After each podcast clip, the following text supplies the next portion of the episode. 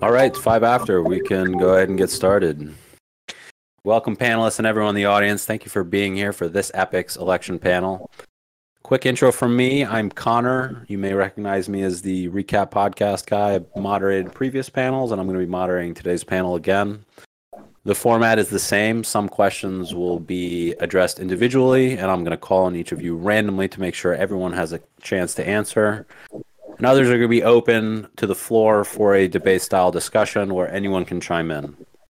We're going to ask again that everybody please keep their answers to under a minute since we have nine candidates and a bunch of questions to get through. So if you're going over time, you're going to hear this sound. And that means it's time for closing thoughts and to wrap your answer up. So we can go ahead and get started. As usual, we're going to start with brief introductions just to get to know each of the candidates. Uh, question one please introduce yourself and give a brief statement on what unique experiences or views you bring to the Spartan Council. TerraBellus will hear from you first. Hi, everybody. I'm TerraBellus, a long-time community member, having come into Synthetix in early 2020. I'm a sitting Spartan councillor I think over the course of my tenure, I've um, submitted over 10 SIPs or SCCPs, and slightly over half of those have been accepted. Um, so I consider myself to be well versed in the protocol, its um, various mechanisms and mechanics. Uh, for example, I'm also currently researching the transition to V3 and have proposed tokenomics for the SNX token that potentially with the rest of the Spartan Council's approval, would provide a means of carrying SNX value forward. Um, I came into crypto about 2017, um, became kind of full time involved in crypto, uh, I think mid last year, um, after having completed a PhD in the social sciences. Thanks for having me. Great, Tara. Thanks. Uh, Great to see you back. Uh, Ethernaut, your introduction, please. Uh, yeah, sure. So, so yeah, I'm, I've been a CC for over two years. Um, I'm Argentinian, so I'm, I'm, I'm sorry, but I'm, I'm going to do the cliche of using a soccer analogy. Basically, I'm like the technical goalkeeper right now, uh, my objective is to protect the goal while the the talented guys in the team ship V3. That's basically what I what I'm trying to do. It's it would this would be my third um, epoch, right? Uh, and I've been doing exactly the same thing, uh, trying to wrap up V2X and trying to ship B3 for the past two epochs and in this one we just need to go to production. Basically everything's ready everything's being audited. And i just want to be around um, to make sure that we succeed in that process.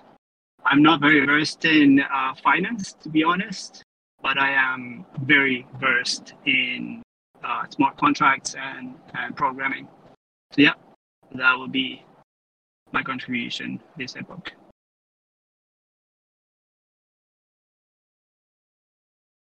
Thank you, Ethernaut. Thank you for sharing your experience with the group. Jordi, uh, your introduction, please. Hi, guys. Good to be with you. Um, so, uh, I guess a little bit the opposite. Uh, I am quite versed in finance and not as versed in, in Synthetix, smart contracts. I run a uh, rather large market making firm called Selini Capital, which I founded. Um, I'm quite involved in DeFi for the last two years. I advise several projects. I've been doing angel investing. Um, I understand the fundamental concepts um, that Synthetix is trying to build upon extremely well, and uh, looking forward to possibly working with you guys on uh, refining the the new ideas you have for V3. Thank you, Jordi, and welcome. Adam, your introduction, please. Hello, uh, Adam Cochran, current counsel, uh, Thread Maxi. Uh, you love me or you hate me. I'm aware there's not a lot of in between. Um, in terms of my views for Synthetix, I can sum up a platform in under a minute. with what I call the six Ps profits, preference, partners, placements, and epoch.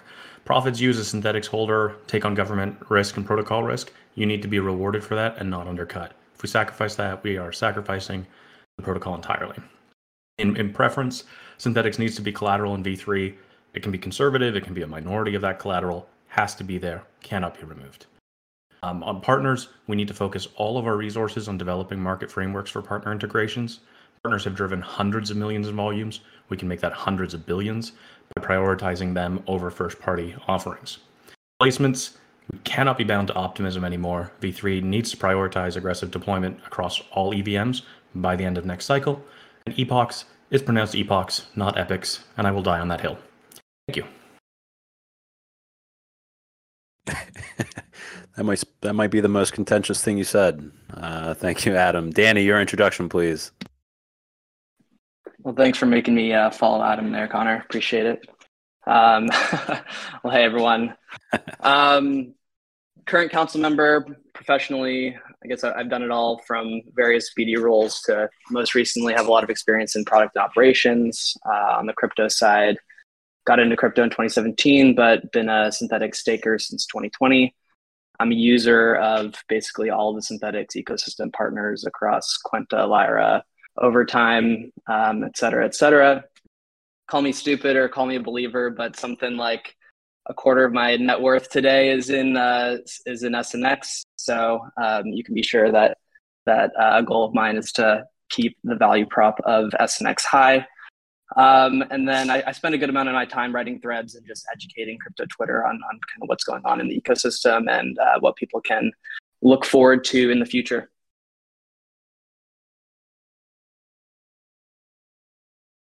Thank you, Danny. Millie, your introduction, please. Yeah, thanks, Connor. Um, I'm Millie. I've been a long-time Synthetix community member. Um, I've been part of the Synthetix community since probably 2020.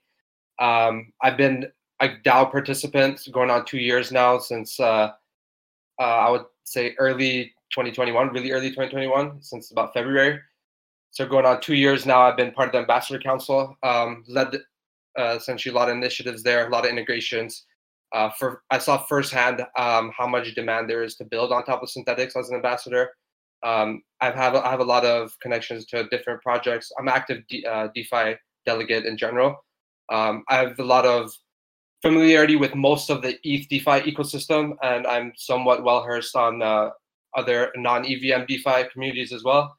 Um, I really have my ear to the streets or ear to the chain, I should say, uh, when it comes to DeFi. I basically follow all the latest updates, everything that's happening um, in real time, uh, pretty much full time, which you would call full time DeFi. Um, there's rarely anything that happens that I don't uh, that that uh, goes by me. Um, and then uh, on the synthetic side, I've you know contributed to a lot of uh, proposals outside of what I've done with ambassadors.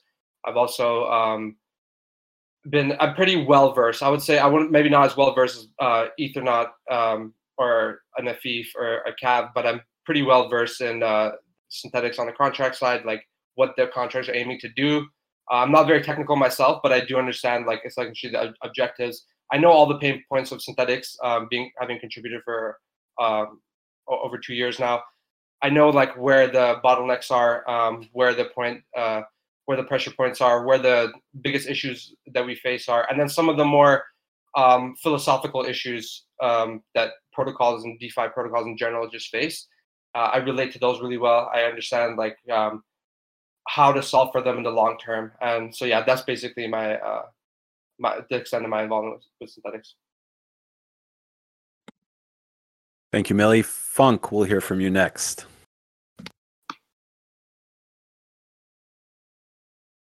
Start Ethernaut. Congrats on the the World Cup win. I'm sure you you were over the moon with that as a native Argentinian. So to introduce myself, um, I've been in crypto. It feels like forever. Um, I remember reading the Ethereum white paper, not understanding it at all, and then kind of surprising myself by how deep I got into DeFi um, in the end, really, despite all of that. My background is in tech um, with a finance and economics slant to that.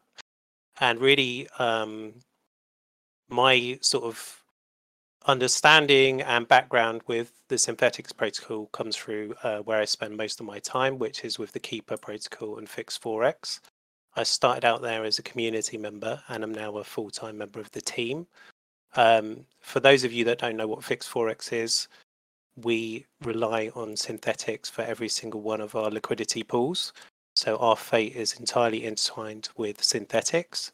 And I think that's quite atypical of partner protocols that work with the Synthetix uh, platform and protocol. And I think that um, I could add a really valuable um, perspective to the Spartan Council because of that partnership slant that I bring to things. And I think as we kind of set off on the journey for V3, that becomes even more critical for what Synthetix is trying to achieve. Thank you, Funk. Welcome and uh, great to have you here. Cavalier, your introduction, please. Hey, everyone. I'm Cav. You might rec- uh, recognize me from the weekly Spartan Council sync calls. Um, been a CC at Synthetix for about a year now in product. Been in crypto a couple of years, and before that, um, started and grown some tech startups. The unique perspective I bring is probably being a product CC at Synthetix um, helping deliver on what we want to build and what what the community wants us to build and choosing the right people and the resource allocation to get there or at least influencing that i think that gives me you know two interesting conclusions. The first one is that Synthetix is building something pretty revolutionary and we've been building that for more than a year since even before i joined. A large majority of the horsepower at Synthetix has been going towards things like perps v2 and the protocol v3 which while it's in the works still hasn't come to fruition yet. And so i'm running this epoch because i think it's important that token holders have the opportunity to vote in someone who's quite close to the protocol i think a mix of governance of members who are in the weeds day to day people like Kaleb um, people like Ethernaut, uh, and potentially myself is really important to be part of the governance process as well as people who bring external perspectives. So I think with Synthetix building V3, we're we're going to have as bigger or potentially bigger impact than some of the the triggering um, changes that kicked off DeFi uh, a couple of years ago. And I think we need a range of perspectives, including highly aligned and in the trenches um, people from in the protocol.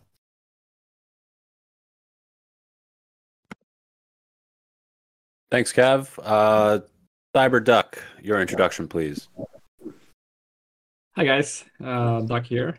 So I've been part of the Synthetix community for a couple of years now. I think since sub since the sub one dollar days, which I hope and believe we won't ever revisit again. I'm a former member of the first Spartan Council that has ever that has happened back in the days, and a long-term continuous serving member of the Grants Council, where built and funded a plenty plenty of great things. I have also contributed to a handful of proposals at Synthetix, Kwenta, Thales, where um where at Thales I'm also currently uh, on the council.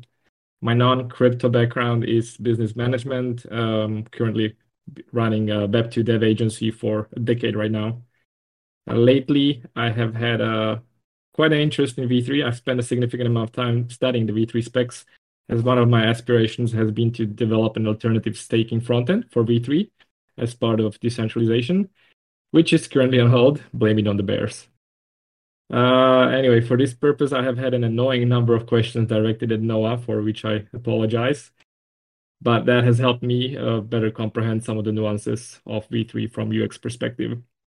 All in all, the you know the doors that V3 opens is really exciting, and I'm looking forward to that.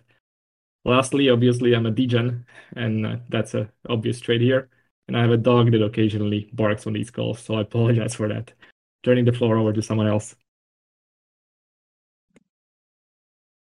Thank you, Duck. Uh, great to have you here. Uh, moving on to, I think we heard from everybody. Moving on to question two. Question two is going to be open to the group and is kind of just an open reflection on contentious decisions made this past epoch. Uh, so, first, would you support switching off Pyth oracles if Chainlink released a suitable fast oracle? And second, do you think SNX monetary policy decisions were overly restrictive?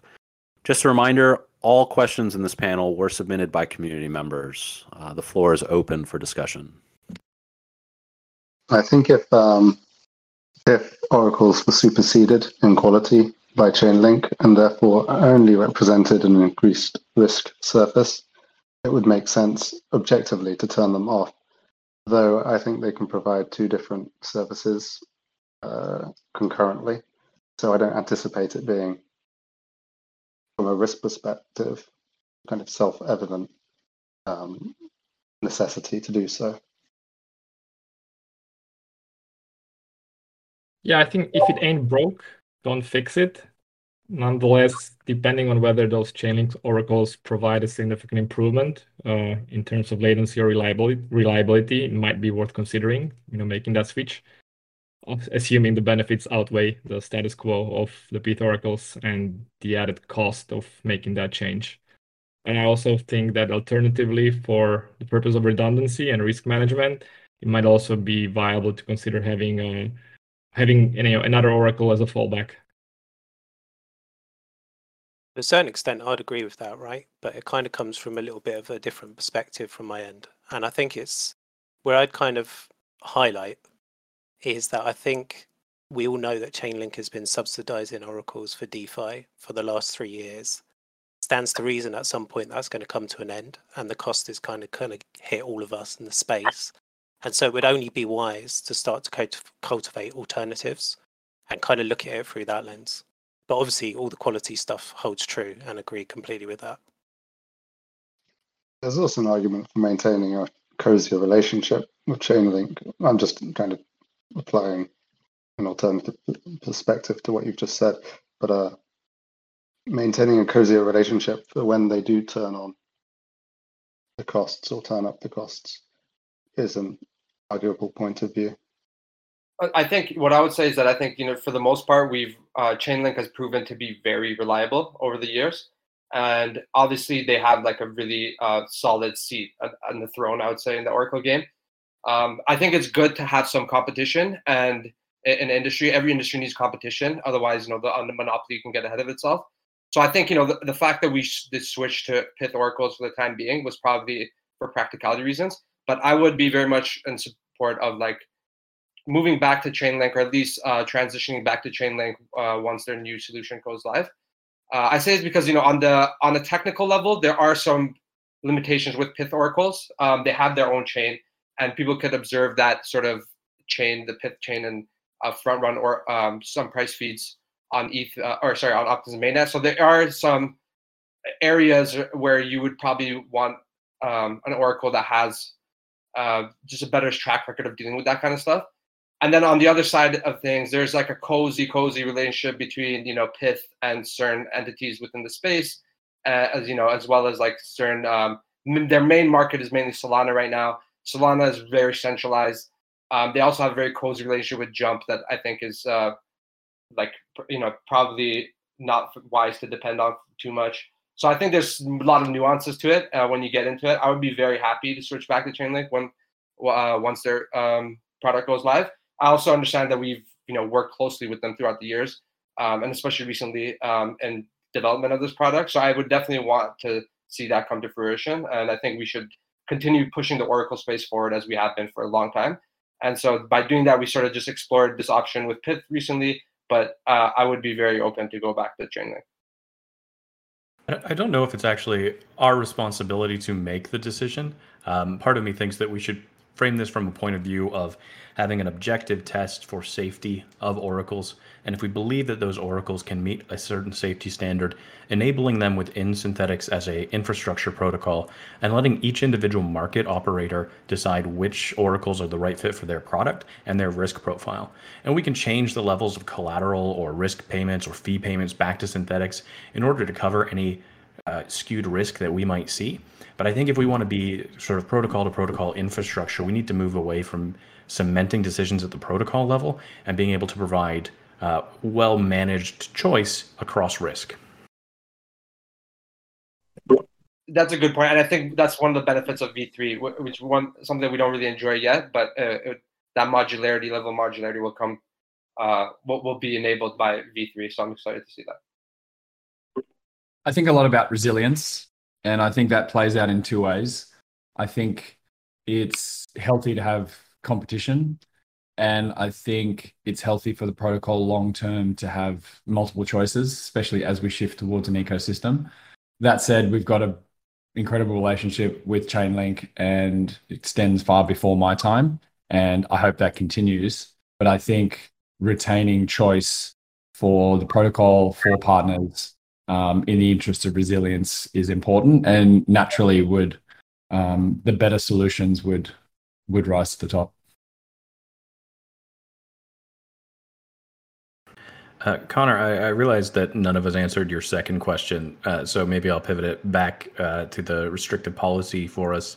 Um, I think one of the challenges in this question is that we as individuals operating within a protocol and using it can feel that these were uh, restrictive monetary policies, and we're in a climate right now where uh, everything's a restrictive monetary policy, and we're we're acutely aware of those challenges. Um, but I'm not sure that we can make the judgment of these things being overly restrictive in the sense that the protocol still stands, right? We're we're weeks away from V3, and I think maintaining the safety that Synthetix has uh, a multi-year long track record on is absolutely paramount at this point. We know our liquidity is going to drop. It's dried up across the ecosystem. We're transitioning. We're not having as many rewards or promotions pushed into the ecosystem. We're going to be lower liquidity. Until V3, safety becomes paramount because if we had uh, a sell off here or a Luna like fiasco, uh, that's it. V3's toast. No one's coming back to give it a try. So, do I think they were, uh, you know, overly conservative fiscal policy decisions that were made uh, this cycle? Absolutely. I think they were overly restrictive, uh, not for the goals that we're hoping to achieve, and they won't move forward to V3 in the same way. So, I think they were conservative but essential for what we want to achieve. Yeah, I think I'll add to that. Uh, I'm in agreement. Yeah, I mean, monetary policy was definitely restrictive. You could justify it from the risk assessment we've made.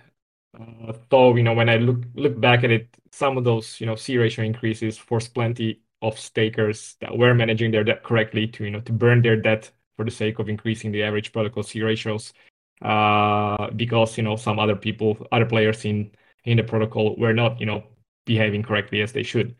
And this undoubtedly did restrict the liquidity of SUSD and added extra friction for traders to onboard onto Kwenta and so on and so on. So yes, we were already restrictive. Maybe we could have played it better. So I just have a question back at you, Connor. Um, by restrictive monetary policy, are, are you referring to like the collateral ratios and those kind of decisions of like SNX uh, staking or do you refer to like the incentives because in the monetary policy for Synthetix wasn't at all restrictive, right? The monetary policy for 2022 was very inflationary.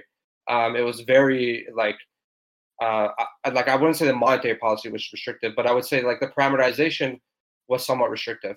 But I would remind people that um, it wasn't so restrictive in comparison to like historical uh, collateral ratios, right? Um, and when I first joined Synthetix community in 2020, it was the, the collateral ratio for staking SNX was 750%. And I think it just came down at that time from 800. Um, so you, you could only mint one seventh of your collateral value in terms of um, SUSD, right? And uh, at one point it was even higher than that. So like, I just think you know it's not really restrictive in terms of historical wise. It's actually in line with like uh, how the protocol pro- progressed, its sophistication, the resiliency, I mean, you know, I would argue that it wasn't very restrictive. And then from a monetary policy perspective, it definitely wasn't restrictive. It was definitely like, you know, very high inflationary environment, uh, very accommodative to bring uh, on new stakers. Whether it had the uh, impact that it was supposed to or not, that's a separate topic. But I would say, you know, monetary policy was definitely not restrictive for this uh, period. I mean, one of the, the decisions that kind of prompted a lot of the later contention when C ratios were risen um, were around a choice to lower the C ratio in light of a SIP that uh, was going to result in liquidation. So in that way, we were relatively flexible. The council that voted in the lowering of 400 to 300 in the C ratio in order to cater to that acquired debt from liquidations. So I see where it is coming from in saying we weren't actually as restrictive as might appear from the contention that has followed.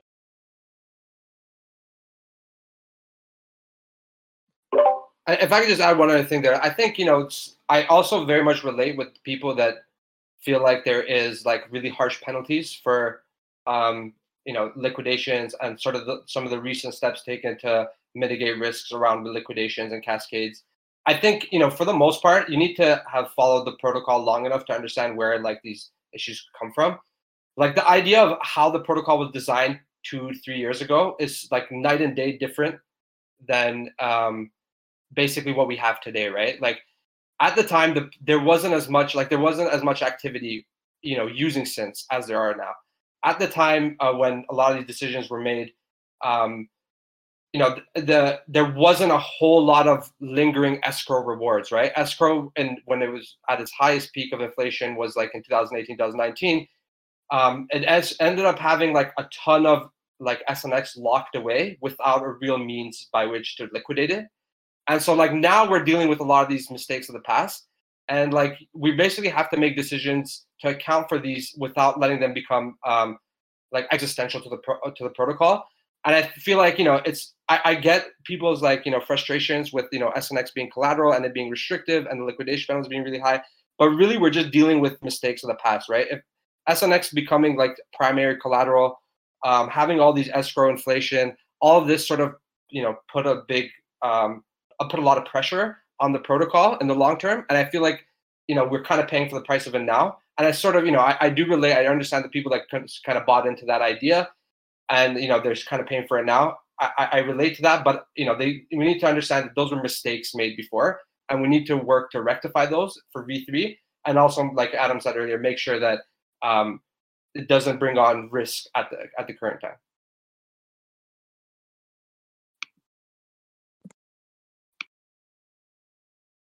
Thank you, Billy. Anyone have anything else to add before we move on to the next question? Yeah, I'll just uh, throw in one bit, right? Which is, as a kind of outsider looking in at the protocol for a long time, the way you guys manage risk in general, I think, is to be applauded. Um, and to kind of dovetail on a couple of the other comments, I think as a use case of a protocol changes, you have to look at monetary policy holistically. And I think we can all agree there's a bunch of opportunity to do that as we go into V3 anyway.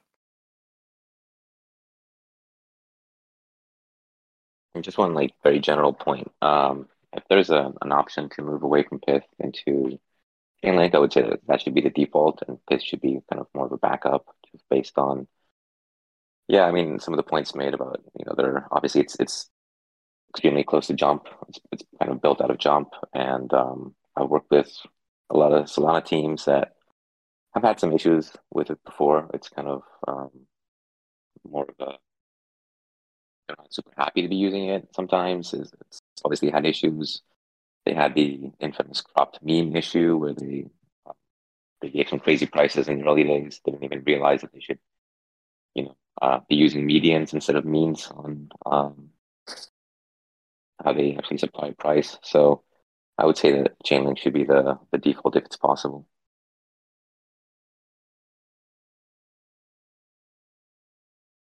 All right. Thank you, everybody. Moving on to the next question. Question three will be for individual response. What do you want to see achieved by the council in the short to medium term? And where do you see the Synthetix protocol fitting into the DeFi space going forward? Cav, we'll hear from you first on this one. Sure. I think the biggest shift is obviously moving from V2 to V3. That is going to take multiple months to wind down the V2 system and transition in a safe and sustainable way. That's the first thing. The second thing is shifting from an a, a, rigid, what was originally a product offering fully through to an ecosystem offering. And that is attracting both stakers on the one side and protocols to build on Synthetix on the other side. The third one, really important, is revenue and being sustainable. I think Synthetix had a, really important role in kicking off DeFi and some of the mechanisms that we used. And I think we've got an equally important role to shift towards sustainability.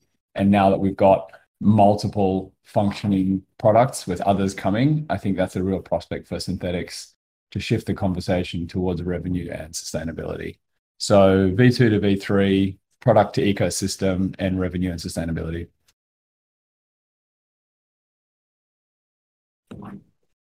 Thanks, Cav. Uh, Jordi, your response to this question, please. Absolutely. So, um, you know, the few days I've had to kind of start going through a lot of the proposals. I, um, the things that I really like are definitely the the B two B concept, the idea, for example, of um, you know letting other people, uh, other protocols be able to spin up um, their own markets, their own ERPs. That's something that's quite different, uh, indeed, than, than just trying to do it yourself. I think when it comes to oracles and oracle-based dexes and things like that, um, I understand the downside quite well. And actually, one of the upsides that I've, I've been saying is that it does allow this kind of mechanic where uh, you can, you know, fork infinite ones of them because you're you're not really like relying on centralized liquidity. You can have the liquidity be somewhere else and just sort of provide it through collateral instead of like needing the full order book to um, you know create price discovery.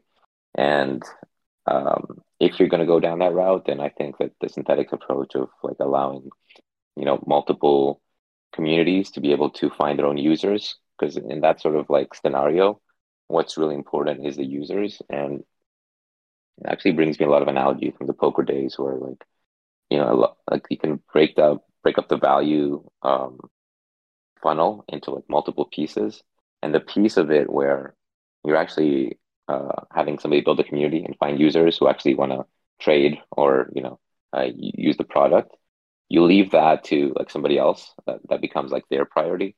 And you just become very good at providing you know the the middleware let's say. Um, so that kind of aligns with a lot of the vision that i have. So looking looking forward to helping see that direction continue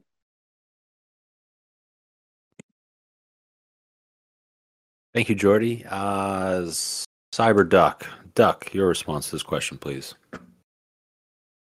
Uh, all right. So it's ultimately the transition to V3 in a smooth in a smooth way, with a primary focus on expanding non-SNX collateralized liquidity, and thus making sure there's sufficient incentives to both create and LP in the pools and markets in V3. Uh, through you know, achieving this liquidity growth will improve both the protocol collateralization and as well as increase the liquidity that's a precursor to the growth of protocol revenues, be it in perps or other markets on V3 or, you know, other products built on top of them.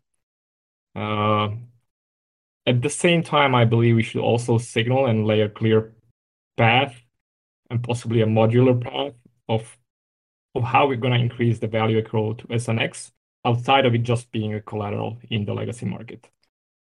So I think those are the things that we should tackle in the near term. Thank you, Duck. Funk, your response, please. Yeah, so I think um, what you're going to hear as a consistent theme is the transition to V3, right? So kind of let's put that to one side because I'm not really adding anything new there. But um, I would say that really for me, there's kind of two emphases that you can look on in the short to the medium term that really need to be a focus. And one of those is driving value through greater use of atomics and looking at what drives that holistically. So today, when we look at that, you see that sometimes that liquidity is fragmented. You also see that there's not enough of it. And what we're also kind of not really seeing the market react to is that the partners that integrate have a major incentive to make it work on their end. But as they view it today, they're kind of just looking at the Synthetix community to provide that liquidity and make it happen. And I think there's an open question that says, do the partners that we're integrating with have enough skin in the game on their side of the stack to take some responsibility for that? And that could be a major focus of the way that we engage with the partners in the future. So if we message that right, um, then that potential can be unlocked. And then I think the other thing to really focus on is making sure that as multiple types of collateral is accepted, that really the incentives are well aligned along that. So really short, if you're going to add different types of collateral, you have to ask the question, are you going to uh, reduce the amount of SNX that's uh, under demand or under ask to be staked, right? And ideally, you don't want to do that. You want to make sure that you lock up as much as possible because then it has a direct impact on selling pressure of the token. So my idea there would be that you try and utilize LPing as much as possible to drive some of that collateral value and making sure that SNX is part of the stack of that LP pair. And I think if you then kind of look at the rest of the incentives, um, that would help drive further value through utilization of value driving activity from synths, then you really need to make sure that um, that is lined up well. Um, so I kind of think you do that in a couple of ways, right? You make sure it works for LPers, you make sure that it works for stakers, and you make sure that it works for the partners. Uh, final thoughts, Funk?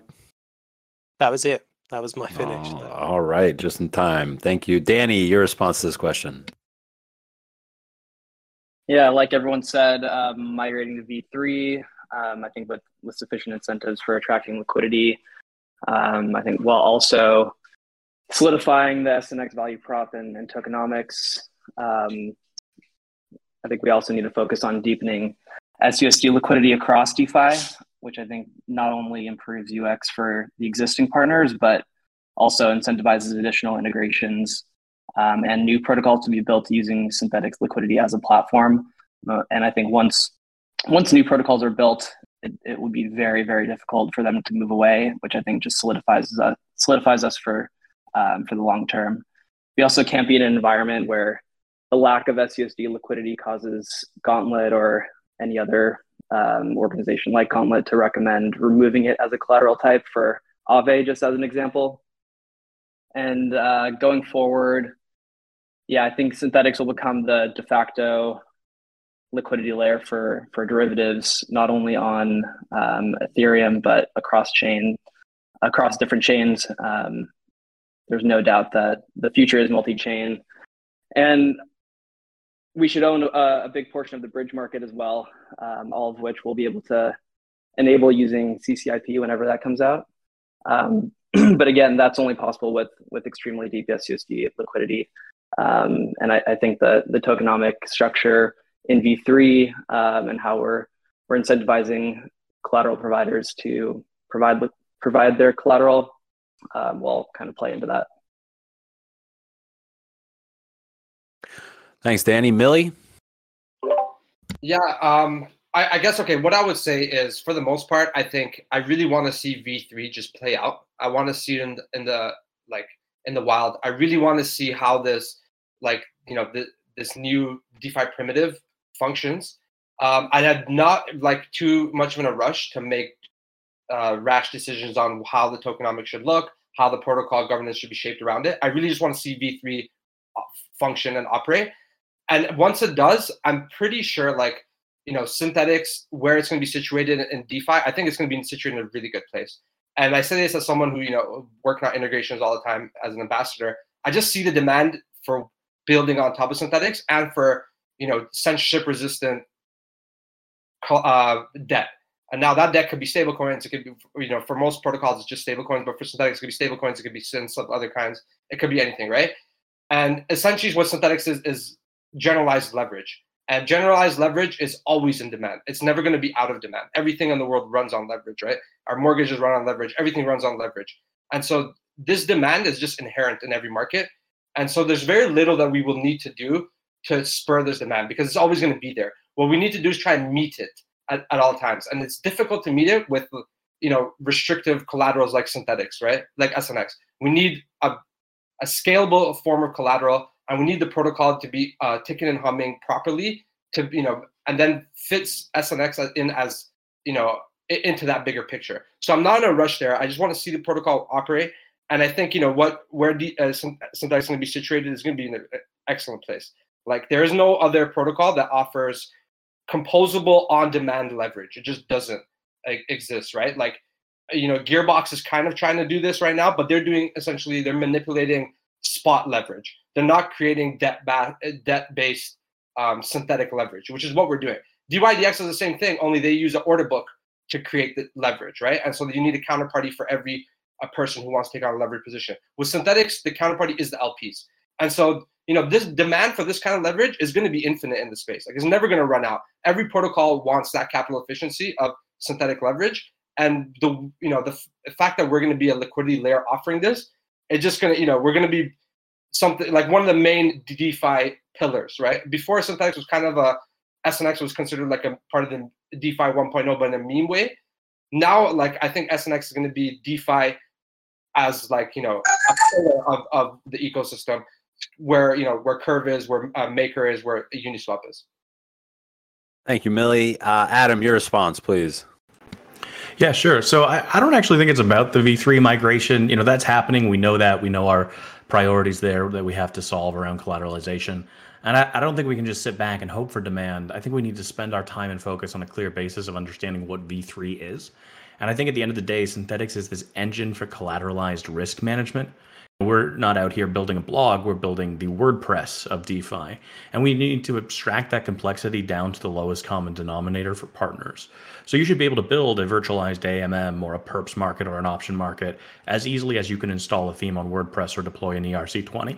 Because if we, we power the next generation of DeFi by making it seamless for anyone to build, we allow rapid iterations of new deployments and experimentation um, where some of these are going to stick. You know, we, we see it every time when AMMs come out, there's a thousand forks and one or two of them have something novel. We want to capture those novel movements, uh, and that means being easy and accessible. So I think if we f- are overly focused on markets uh, that are complex integrations or margin amounts, we're going to lose the momentum that we need.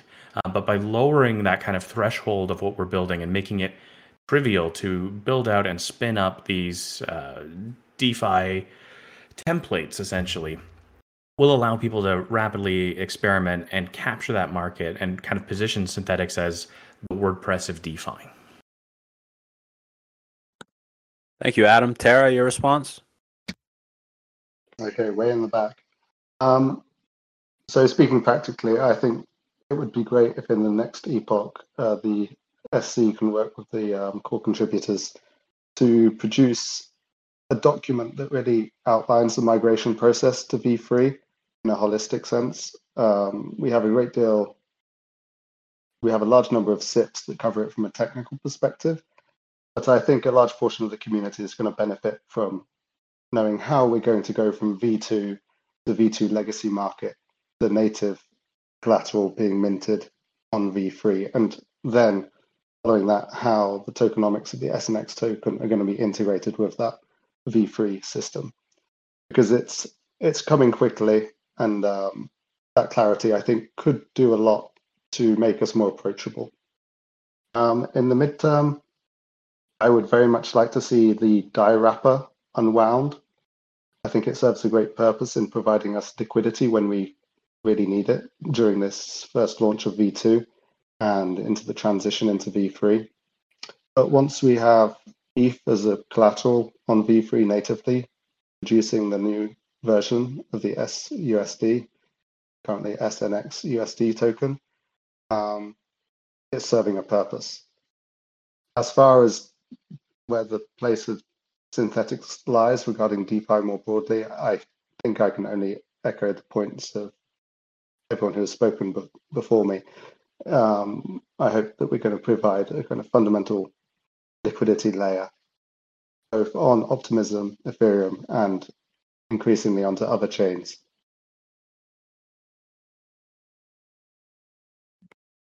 Thanks, Tara. Ethernaut, your response, please.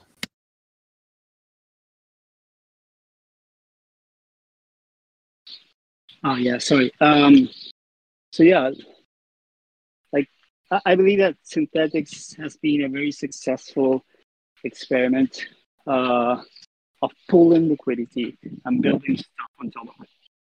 But so far, what we build on top of it is kind of hard coded, right? So the the um, the iteration that and the exploration that we do on top of that is extremely limited. So V3, I think it's complete innovation because it detaches the pooling of liquidity from what you build on top of it. Uh, like like you just said, it's the WordPress DeFi, and I really see it that way. And I've seen the code. I just recently finished the, my code review, and the amount of innovation in that code is just mind blowing. I think this will really be part of the the bit of, of the lower pole of uh, the entire next iteration of DeFi. So yeah, for me, it's uh, about shipping this, and it's enough for me. I think. Thank you, Ethernaut. Uh, a question was asked in the chat, uh, sort of in the middle of your responses, uh, but it's a good one. And since uh, some in the community will only be relying on the recording, I wanted to give everybody a chance to sort of address it. Uh, open for discussion. If anybody has anything to add, some of you already touched on it. Besides ETH, what other collateral would the Spartan Council, or would you as a Spartan Council member, be comfortable with to create pools with? Um, I have an active proposal currently, um, SIP 315, that proposes integrating SNX as a non minting collateral that can be applied um, using risk assessed variables to different pools. Um, I would like to see SNX um, still have that position as a collateral asset in V3, uh, but it's it's still in the process of being worked upon, and I'm I'm very much open to uh, core contributors contributing their thoughts to that practical side. But yeah, currently SNX and ETH are the are the two that I envisage being used in V3 in the next year. I, I think ETH should make up the vast majority, 70, 80% of the collateral. Um, but I think we should have the opportunity to have diverse uh, collateral backing, especially as we allow new markets to emerge. Uh, we want to be have people have that optionality for their markets to use different collateral variety. The, I think the thing we have to be careful of is capping it as a total of the available OI and making sure that those margin factors are realistic. So if we want to take on some uh, exotic collateral that isn't highly liquid, hey, maybe that does have a 400, 500, 800% margin factor and is capped at 2% of the OI. But I don't think we need to be exclusionary. I think we have to have ETH as the, the bulk of it because that is the the right decision, both economically and in line with our values. And I think we have to have Synthetix as a component of it so that we don't just shoot our own protocol in the foot after all these years. Um, but I don't think we should shut out everything else. I just think we have to do it with an abundance of caution. I would just say, like, look at historically what has worked, right? Most protocols like you see Maker, they onboarded a bunch of different collateral types, and for the most part, they don't get much usage, right? They get some usage. Um, and for Maker, it's very simple model. All you're doing is minting DAI. You're minting a stable coin that people could use. Um, for Synthetix, the fact that the collateral is, you know, serving a much more complex purpose to the protocol and to the markets that it's providing liquidity to, I think we have to be a lot more strict on what we add. And I don't see anything that's worked. There's only two types of collaterals that have scaled on ETH ever historically. ETH itself and wrap Bitcoin, yeah, to some degree, but the main other one is USDC, right? It's all USDC. And in fact, we're piggy bank off USDC right now with the DAI wrapper. So like, it, it there is no multiple types like diverse rainbow that you know picture out there. It's not like that. There's no there's no um, solid system that uses multiple collateral types and leans on all of them. Like there's going to be mainly no matter what, it's always just going to be ETH, and then of course there's going to be uh, some demand for like a non-volatile asset that has a lot of liquidity and oh what do you know uh, usdc uh, fits that picture. Of course usdc is highly censorable though right? So i would say like really it would just be eth um, is the main thing we focus on. I don't think snx needs to be a part of that system at all. It doesn't i, I think we should transition away from it for the most part as much as we can. Um, snx is going to serve to govern the protocol and to align incentives and i'll get on to i'll get more to this later on but just to answer this question i think snx is going to fit in the uh, picture very well without being collateral. And I don't think like there's going to be tons of demand for all types of collateral types, with the exception that on the native chains that ETH might be deployed on, like right now it's Optimism, if it's deployed on Arbitrum, and Arbitrum has a token as well. I would say like including Optimism and Arbitrum tokens um, for collateral types would make some sense. And again, but the market is not going to price them really high on that list, and it's going to be um, uh, like a, a, minor part of it uh, anyway. But I think you know those might be uh, good options, but I don't think uh, I, I, don't think at all it, it, makes sense to you know to have tons of different collateral types just because it hasn't worked historically, and I, it won't work here either. It's just easier to like scale just ETH and design the protocol to scale with ETH. Like the net, the basically the SUSD issuer that Afif's working on, you can't do that for every single collateral asset, right? Like you could technically, but it scales mainly for ETH. So like we want all this for uh, we want to essentially use like the most liquid collateral, the one that has proven to work the most historically. And I, I feel like it's pretty clear what that is, and that's ETH, right? So I would say we build around that and we scale around that, and we make ETH work as collateral in in, in the DeFi ecosystem because it hasn't really worked very well as primary collateral um, in other places, right? It's worked well and like back in the system, but then like for peg issues and stuff, like there's always some nuance um, where some part where like you know it it, it helps to use some uh, other type of collateral like that is non-volatile like USDC. So yeah, I would say like you know we can make ETH work, and we should try to build the protocol around making ETH like primary collateral. To rebuke that a bit, I I don't think we can, you know, shoehorn ourselves into only things that have worked before. Otherwise, we shouldn't be trying to be, you know, the best in terms of sort of the risk management of the protocol. And I think there's going to be demand for both partners who integrate in their market, wanting their tokens to be a component of their market. And I think in other native chains, we will see demand for things like uh, Matic or BNB, depending on where you're deployed, because they are native and sovereign to those chains. So I, I think we have to be built in a way where we can allow for other tokens to be used as collateral, even if they are a small minority of the open interest or they are isolated to different chains or only used if they want to issue an asset that is different than the SNX USD, which needs to not be named that. Um, but I, I, I don't think we can shoehorn ourselves into saying only Ethereum has worked in the past and therefore we should only use Ethereum uh, when we're a novel concept that prides ourselves on our ability to manage collateral risk better than others have. Uh, prime example being no one has really had a stable coin that has been backed by its own token like SNX has without blowing up. So I, I think we should have some caution in going down that road just because it hasn't worked previously. Definitely, I said, and if you the examples used were the examples I mentioned as well, right? Like I think you know if we're on Matic, like Matic token would make sense. If we're on BNB, BNB token makes sense. Arbitrum token, like Optimus, those would make sense. I just don't think it's going to be a situation where we need to worry about all these different types of collaterals just because they don't get traction most places. And you know, th- there's no reason why it would gain tra- same traction here that much either. So th- that's my view. It strikes me as odd to the aspirant of Synthetix being a, a fundamental DeFi primitive, whilst not being aspirant towards SNX achieving the liquidity that would enable it to be a collateral um, through the application of strict due diligence. That's my thought on the matter.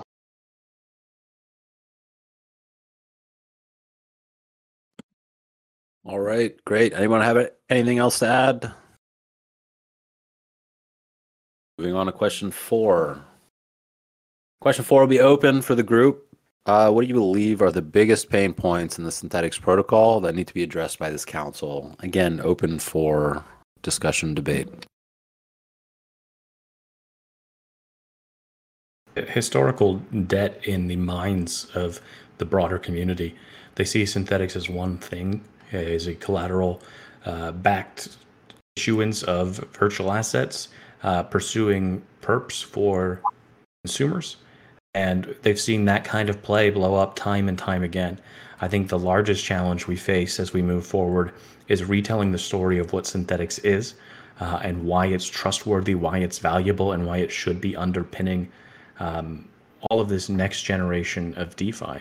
I, I think we have a, a lot of mind share out there, but it's not mind share that we want. And I think reframing that as a an uphill battle. We still face that meme of, you know, you know, Synthetix only has 12 users and challenges like that.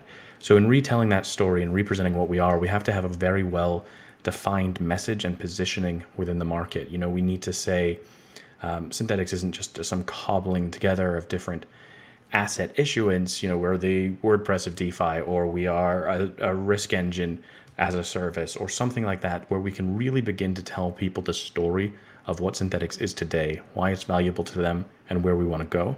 So we can reshape that conversation around us in a way that's productive.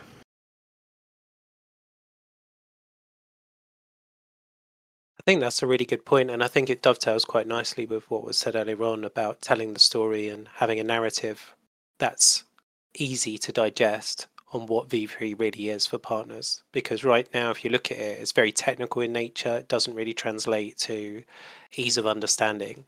And I think that's a that is potentially a big banana skin for the transition to V3 because if you get that right early on, you'll get higher adoption. It just kind of follows a logical path.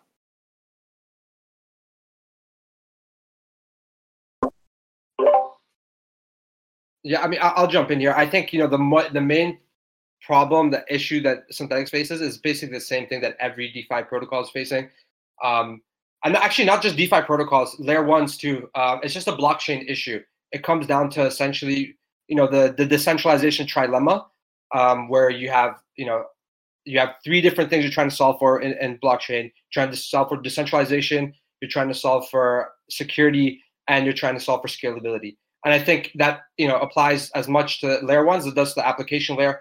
Um, like for example, with Bitcoin, what you know is that um, this, you know, the security of the blockchain is one like there's rules of a blockchain, like certain things that just can't happen. Like you cannot um, move funds unless you have access to a private key. These are basic rules of, of, of the Bitcoin blockchain. That's synonymous to like a smart contract in a on the protocol layer um, having its rules. Uh, and then with Bitcoin, you have also um, uh, scalability. And with Bitcoin, it's just about block space, right? It's about um, the demand for block space. Whereas with like application layer, something like Synthetix, that that uh, scalability is more in the demand for synths and access to protocol leverage or whatever uh, the protocol offers. And then uh, the, the last thing is you know this this other side of it, which is basically maintaining decentralization in the face of all this. And that's where it gets very tricky, right? So like to have a protocol that functions, offers a service, it's also has it's decentralized such that it's resilient, it's censorship resistant, permissionless but then also has the right incentives aligned to keep it humming and running and, and working. Um, it, you know, it, I think it, it basically becomes um, like, you know, a, an open problem for every uh, application. And I think for Synthetix to solve it, we need, like this goes back to what I said before, we need to see V3 work in, in, in the wild. If it works, we need to quickly start build, finding a way to decentralize the protocol such that it'll be resilient because if we like I, I appreciate what adam says about like you know making it very accessible to builders right away. That, that makes sense right from a growth perspective. But if you look at the like the base layer before you you know you know you you allow all these different protocols to build on it well first of all we we, we don't stop them. Like they can build on it no matter what. But like before we make that a real priority we need to make sure the protocol is decentralized enough and permissionless and censorship resistant enough that it could support all this all these added layers building being built on top and I feel like, you know, for Uniswap, that's very easy, right? They have a very simple set of smart contracts. Um, they're immutable for the most part. And, you know, there's not much that the Gov token does there to, you know, be a part of that. And, and there's not much like question for anyone who's using it, right? But for a protocol that has to be upgraded, something like a lending protocol, like a compound, or like Synthetix, you know, it's going to have, uh, it's basically a collateral debt, uh, back debt uh, protocol. It needs like these knobs and handles to be, you know, governed over time. And it, it requires a right incentive alignment. And I feel like Bitcoin, for example, has failed, right, with incentive alignment. Like if block producers aren't incentivized to produce to create blocks, like miners aren't incentivized, and long term, like if the block rewards drop to like a neg- negligible amount, the uh, the security is undermined. So like that same uh, idea applies to application layer, the protocol layer, and like if, if the incentives between you know the liquidity providers and SNX token holders and the users are not aligned well, the protocol is just not going to thrive in the long term. So I feel like we really need to figure out how to solve for those problems because it's not easy, right? Everybody, you know, has to. Every protocol is trying to solve for these things in their own in their own right, and it's not going to be easy to solve for them. And I think that should be our focus, and you know, the biggest pain point. And I, you know, realistically, um, I talk about like SNX as being a governance token, and I feel like it, a governance token is really important because it aligns the incentives between all the users and makes sure that the protocol is still upgradable and it could you know uh, change over time if it needs to So like the the value prop of a, of a gov token is extremely high. It's just that you know other protocols just don't have a big need for governance. For example, like um, Uniswap doesn't have a big need for governance. Uh, Compound has a need for governance, but like it's broken their system, right? And we've had all this time to like observe where some things have worked and where they failed. And I feel like you know we have a huge advantage there to now that we're designing the protocol governance for V3 to design it in a way that's highly resilient, incentives aligned long term, and you know the token has a purpose in this picture, which it will, hundred percent. Like you know, it's very clear to me the token's have a purpose. So I think you know that is like the biggest problem that all protocols face, and I feel like Synthetix is a good to solve those problems. I'd, I'd love to actually ask Millie a question on this, Millie, if I can if I can parse what you're saying uh, and, and what I've heard you say in the past uh, when you're talking about the the decentralization component. I want to understand what that looks like, and I think in the past you've advocated for more direct governance voting from token holders rather than having um, them vote for a council who helps manage those things. And so I want to understand it in a future vision where markets are building out on top of us part of what we're selling right now is that offering is the expertise in risk management and collateral factors and things like that for optimal safety. How do we still sell that to partners in a model where it's direct governance holders, uh, direct token holders who are voting on these things? When we've seen kind of the challenges in other protocols having direct voting, they mostly don't do direct voting. They farm stuff out to uh, Gauntlet to tell them the risk parameters because the crowd, the masses, can't develop that expertise very easily. Yeah, that's a good question, right? And it basically falls into you know what I was saying. Like it's very difficult to hit a strike a balance here, um, and that's where you know where I think you know our, all of our cumulative uh, brain power could come and work together to solve for it. But I think for the most part, in order like the, the current Spartan council the way it is, it's great, right? But it was always in a transition, like for a transition for the protocol. I don't think like the level of power the Spartan the Spartan council has at the, at the moment is might be a bit too much, right? the Spartan council could still have a very you know crucial role in how um, V3 operates, but I feel like it should, uh, for the most part, um, it, it doesn't need as much as it as it has right now, and it's in fact it's a kind of an attack vector in the way it is, right? Let's say like you know um, if the Spartan council was in char- charge of essentially um, you know up, full upgrades to the protocol, and like there was no uh, pDAO multisig or whatever, and it was just the Spartan council's votes upgrading the protocol you know, a few of the Spartan counselors getting kidnapped could just stop governance from going forward, right? And that's problematic. Like, in, I'm not, and maybe I'm using the wrong term for kidnap. Like, what if they get like, you know, detained by law enforcement? What if there's like a malicious government attack um, by regulators, right? So, like, these are the things I think about when we were trying to build out a protocol. And we, we do have an inactivity threshold, Millie, so uh, we would be able to uh, prompt an election to occur if um, members of the Spartan Council were to be Absolutely, right. We would be able to, but like, what would happen in the meantime for the protocol? Like, you know, you know, what would like who would be able to upgrade it, right? So I think you know, for the most part, you definitely want the token like to be uh, a, a huge part of that. And I will get to like in the future about what I think that looks like. And you know, one thing I'll just put out there, like there are governance models out there that do not suffer from uh, voter apathy and their on-chain governance.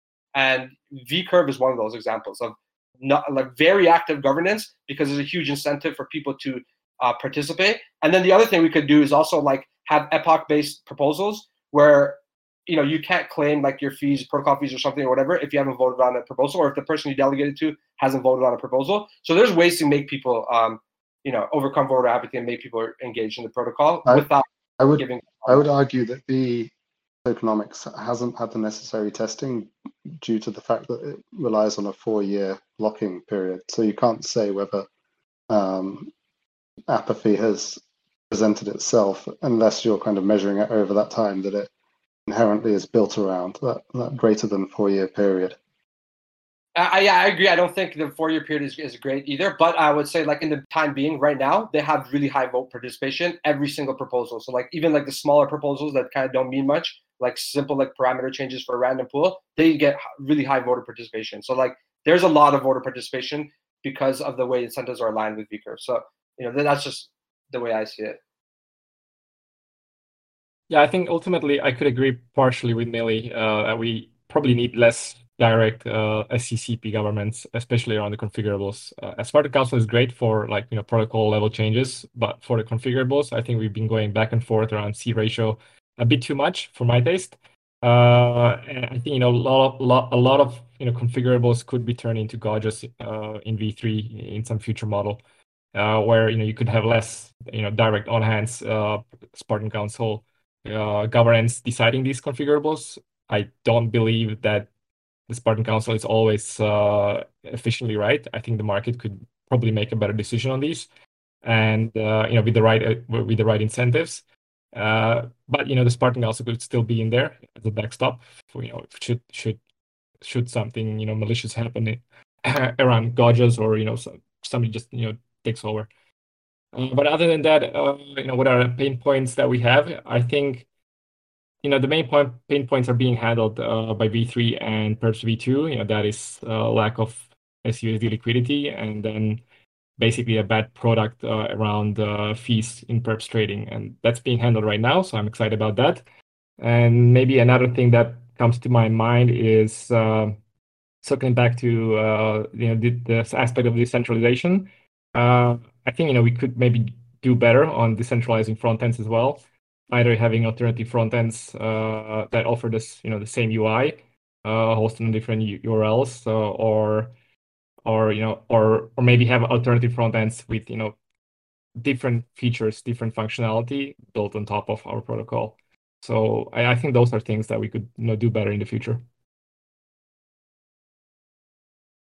so i just wanted to say about the pain point of uh, governance uh, that we did uh, pause the, the development of V3 gm but uh, a very nice thing about V3 by itself without gm i guess is that um, anyone can deploy a pool, right? And whoever owns that pool has uh, the ability to configure that pool, and there's a ton of parameters.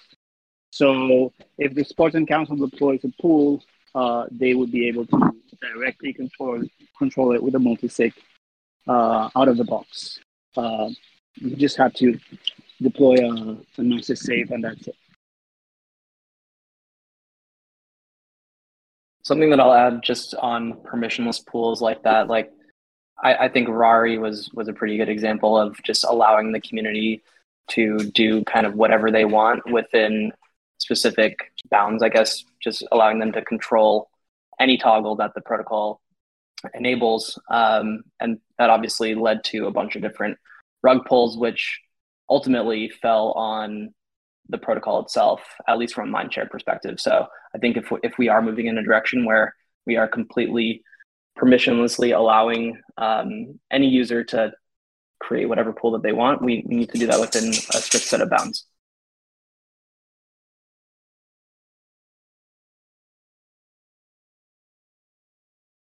It, it could be permissionless with a backstop, you know.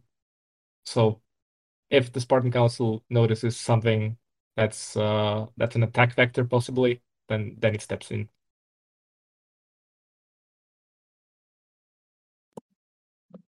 All right. Any final thoughts before we move on? Only that I hope I don't get kidnapped.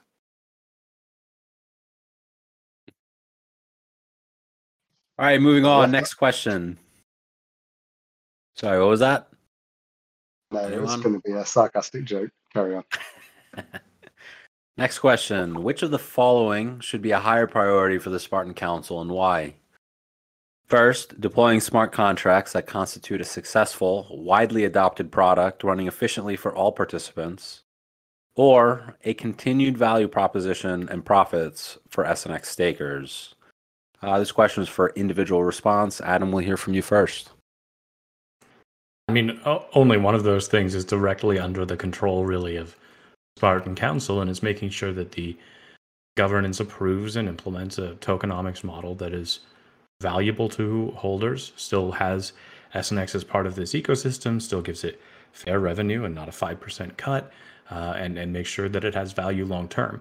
The deploying of contracts is a CC matter, and we can push them to do so and we can help vote on parameters, but that is not really a Spartan Council thing. So if we say that's our priority for four months, we're not really doing all that much. Um, second part of it on making sure we have partners who are using it, making sure we have integrations. I do think that's valuable, and that goes back to the kind of WordPress of Synthetix model in making sure we have the lowest common denomination, making sure we're partnering with uh, places that do tutorials, places that can do thematic deployments, uh, places that do um, code review and things like that to make sure that they're up to date on and providing resources for building on top of Synthetix.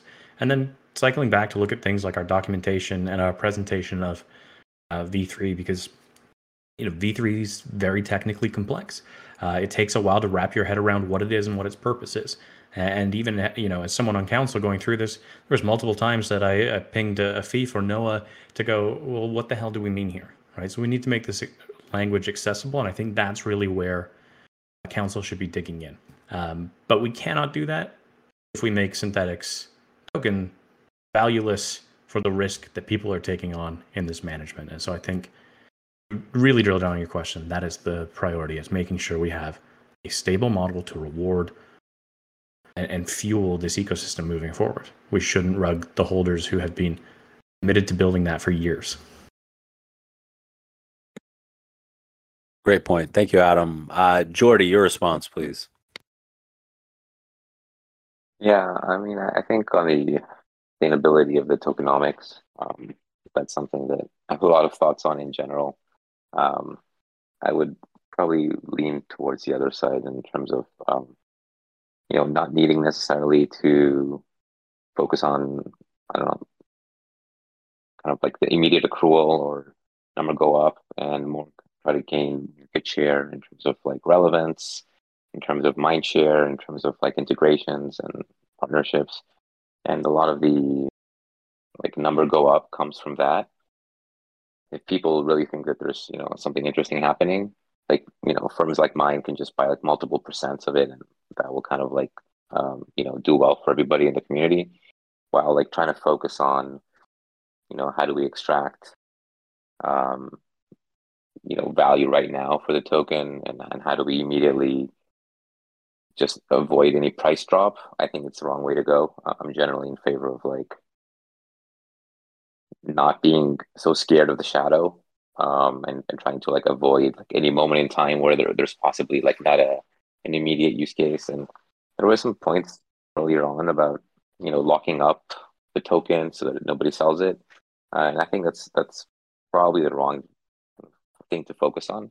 Um, you know, locking up tokens is not really a a positive way to um, have a good price impact. I think it's it's kind of one of the main misunderstandings of um, the crypto space in general.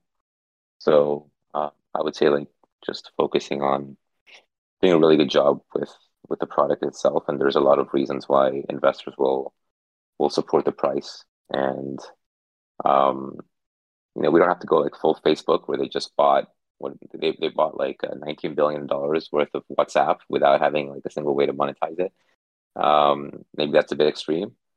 You know, it's always good to have some some fee accrual, but just directionally, I would say like that makes uh, more sustainable um, uh, tokenomics, in my opinion.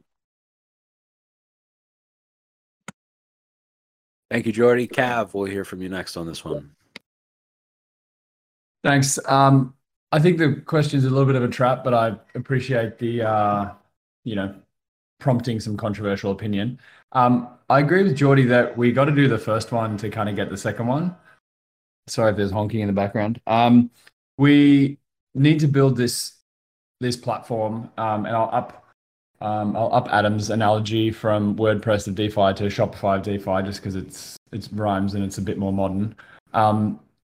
In order to do that, we need to build a platform that protocols want to build on and is stable, has the right kind of kinds of collateral and the right kind of governance. And if we do that, um, we'll get usage. We'll get usage that people are willing to pay for, and then we can naturally accrue, um, you know, revenue to the SNX token, which I think should retain its um, its value in that way. You know, whether it backs as much collateral is is probably the how much collateral it backs, if it if it backs much, is is probably the the question for the future council to decide on. But I think we have to do the first in order to get the second.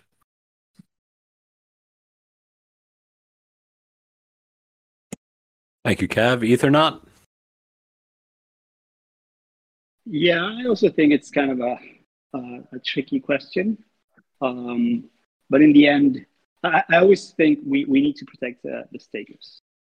Uh, they, they, they're, they're the base of the protocol. They support the protocol. But I don't think it's about uh, maximizing profit for them. Uh, I think, um, at least the, the way I see it, it's about generating value uh, in general, not only for the stakers.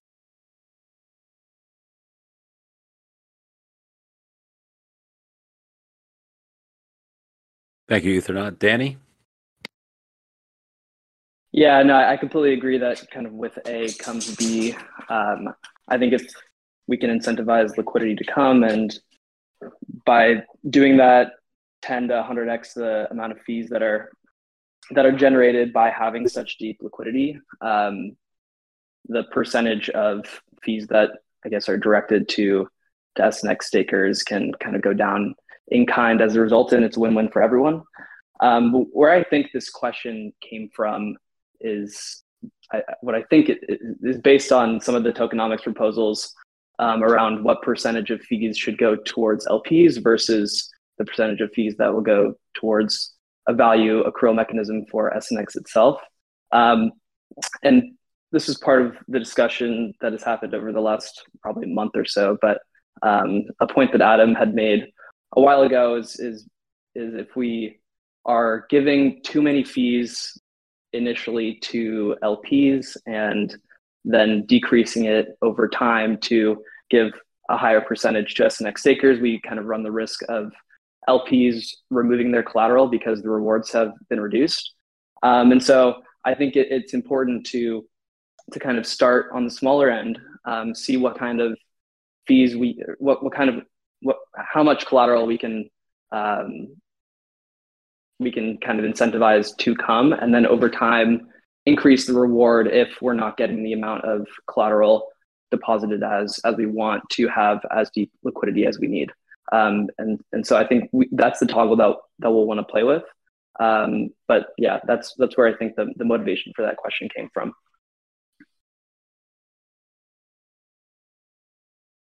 Thank you, Danny. Uh, Funk, we'll hear from you next. Yeah, I'm going to kind of echo some of what's been said, right? Because really what you want is both. And uh, it seems a bit kind of silly to prioritize one over the other. Um, and I think really, like, kind of when you think about it, that's sort of really the relationship between the core team and and the Spartan Council as a division of responsibilities, right? So the only time you wouldn't be able to have it is if they're not working well together. Um, and I think really, you know, the final thing to kind of really say to drive that home is if you don't get both right, the protocol overall is not going to be successful. So the priority clearly has to be on doing both.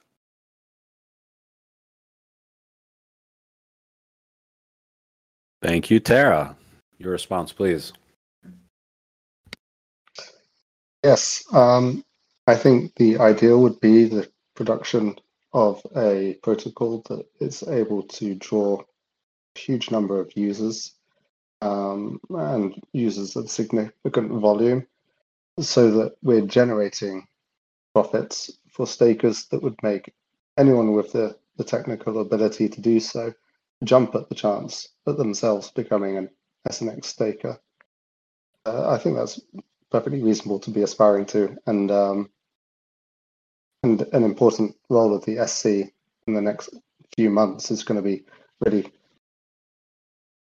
designing the means by which that's going to occur. Thank you, Tara. Cyberduck, your response, please. I'll just add to the echo chamber here. So A or B, it's definitely both. So you can't have a continued value proposition and profits without a successful product. So it, it is also a chicken egg problem where it's clear that a great product is the precursor to profits. So I believe we should not be short-sighted when you know we're when we're setting the incentives to LPs. Um, I think that's a follow-up for the next question.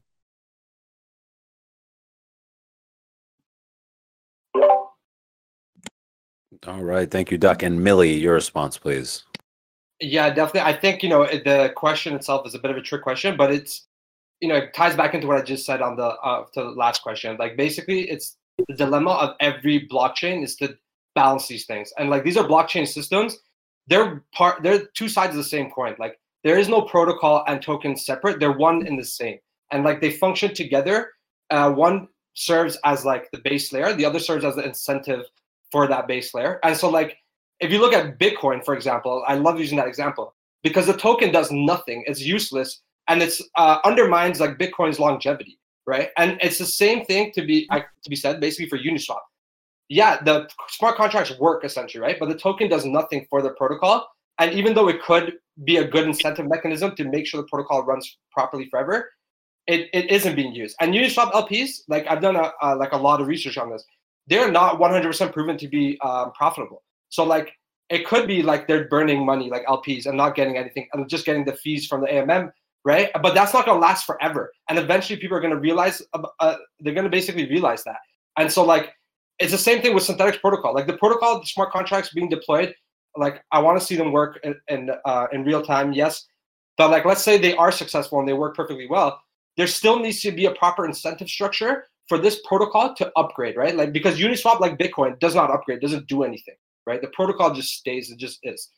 With ETH and with like other like more uh, dynamic protocols like Synthetix, you basically have um, a, a situation where the protocol has to upgrade over time. And so if the incentives aren't properly aligned with the upgrade ability of the protocol and like the base of it, it just the system won't work. That's how that's the problem with blockchain systems, right? They need to be a proper incentive. If ETH validators are not incentivized to validate blocks, the you know the chain will halt.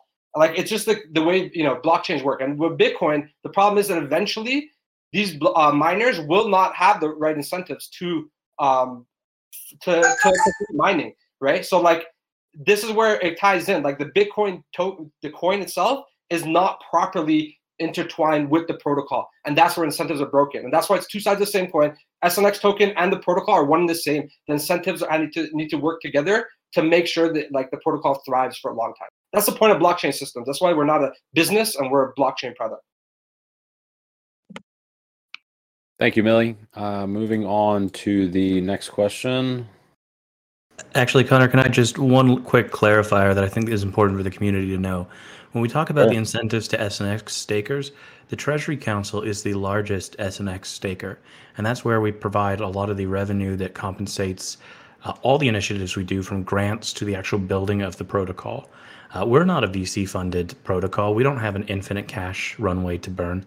It is very important that SNX stakers receive a fair and adequate cut of protocol for us to continue to exist long term and have that financial stability.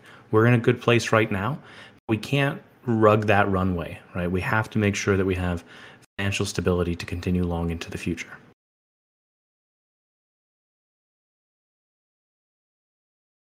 Thank you, Adam, for that clarification. Moving on to the next question. This next question will also be for individual response. What are your thoughts for SNX tokenomics going forward with V3? How should SNX play a role? If proposing a change to current tokenomics, what would the transition process look like? Tara TerraBellus, we'll hear from you first on this one. Okay, um, well, this one's an easy slash difficult one for me because I have a 2,500 word proposal that elaborates on this exact question. So if anyone um, would like to look into that, I encourage them to look at SIP 315. Um, essentially, I'm advocating for the retention of SNX as a collateral, but with controls on it that prevent um, debt being minted against it. Rather, it responds to credit and debit that is uh, accrued on the market to which it's assigned or delegated itself. Um, and also the requirement that a Synthetix pool is combined with an ETH pool in such a way that people who are staking ETH are required to also stake a proportion of SNX in order to receive rewards, uh, sorry, fees that are generated on the pools in which they're in. Um, so it's a tokenomics program that is heavily um, utilizing SNX um, going forward and, and on a continuing basis in the V3. It also elaborates on the proposed transition from V2 V1 to the V2 legacy market that will be generated when V3 first launches, and then onwards to the V3 native market that will um, enable the collateralization of ETH and if the tokenomics that I'm proposing go ahead, SNX as well. So yeah, again, I encourage people to look at the, the SIP for probably a, a clearer or um, detailed elaboration on where my position is.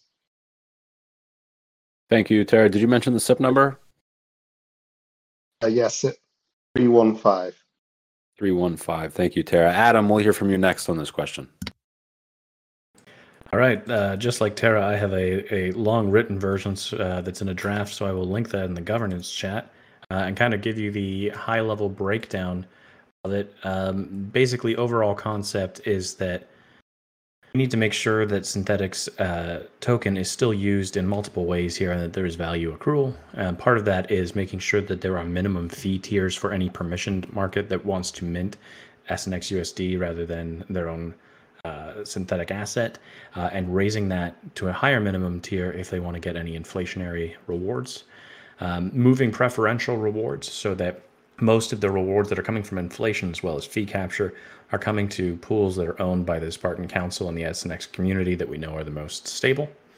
Um, and then using a certain split for purchasing voting power over time in other protocols, uh, whether that's Curve, Convex, things like that. I put a proposal there initially of what those should be, but I, I think in a rewrite of this would move it towards um, that being the decision for Treasury Council to do, or perhaps even voters directly. Um, and then we can use that as we gain uh, rewards in other protocols to minimize and eventually turn off inflation uh, rewards in SNX so that there is no more SNX because the rewards are coming from external. And we can use a VE locking model to decide where various pools fees are going for the two thirds that aren't coming into uh, Spartan Council managed pools um, and allow people to take out a base collateral against that VE locking. And so over time, this should allow us to um, set a inflation curve that is inversely proportional to the amount of SNX that is locked. So if you want to turn off inflation, you lock your SNX into vote locking, can still use it as collateral. We use revenues to buy the voting tokens and other protocols that you vote on. And for everybody who is locking, the amount of inflation goes down until we hit a zero point because we've reached an equilibrium of locked assets, growing rewards being paid from other protocols, and fees coming in. And we no longer need to have this continual endless inflation that dilutes uh, token holders. Thank you, Adam. Ethernaut, uh, your response, please. V3 tokenomics. Well, uh, this falls for my area of specialty, but if I had something to say about it, is that I think um, inflation was uh, essential to bootstrap the protocol, but now we're we don't rely on it so much, and we should encourage and look uh, for other ways to to incentivize staking. Uh, that's by increasing um, actual fees and profit. Um, we could also use um, tokens being um, created in, in new blockchains um, and use the, the, the feature that V3 has, which is you, you can distribute any token for rewards. It doesn't have to be SNX. So, so yeah, just for the people that understand finance better, just I would say use uh, all the new tools that you are going to have available.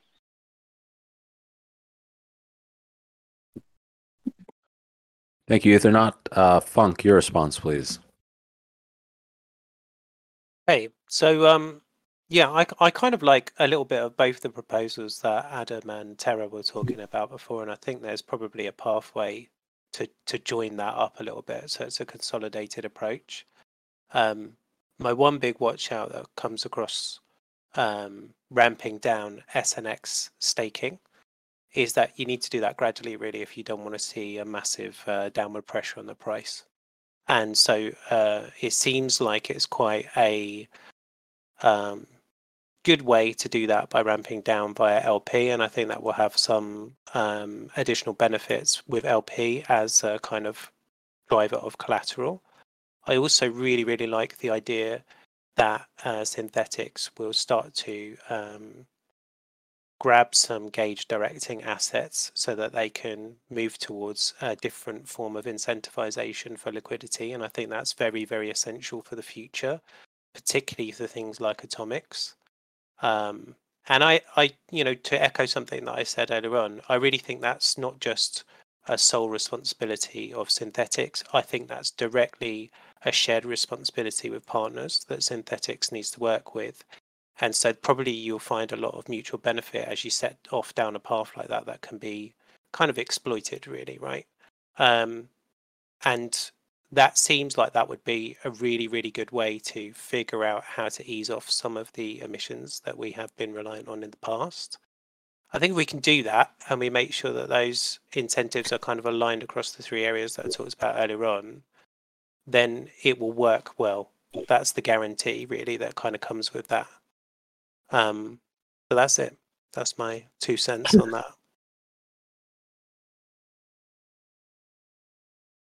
Great, thank you, Funk. Uh, Jordi, your thoughts? Yeah, um, I hadn't seen Adam's proposal before. I've just been going through it now. Uh, seems very well thought out. Haven't gotten to the end, just uh, in terms of how it's laying out the, the different considerations in terms of, um, you know, the one side like controlling inflation in a reasonable way while allowing incentives to uh, get aligned between all the participants. Um, looking forward to digging in and reading the rest. I, I, I had read um, 315. Um, thought there were some good points there as well. So I guess it's kind of bringing bringing together all the ideas and, and discussing them. So no immediate preference, uh, but seem to be some good directions here.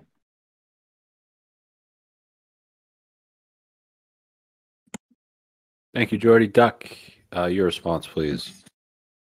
All right, so I'm kind of open-minded to the nature and design of value accrual to SNX. Uh, but to name a few options that are on the table, rent-free rewards from all pools and markets, LP withdrawal fees, so those could possibly be set by the pool creators themselves, or adding more game theory to SNX itself through the introduction of gauge voting, whereby the gauges would direct the capped emission or capped emissions towards pools and markets, which could be a great tool for bootstrapping liquidity in new pools.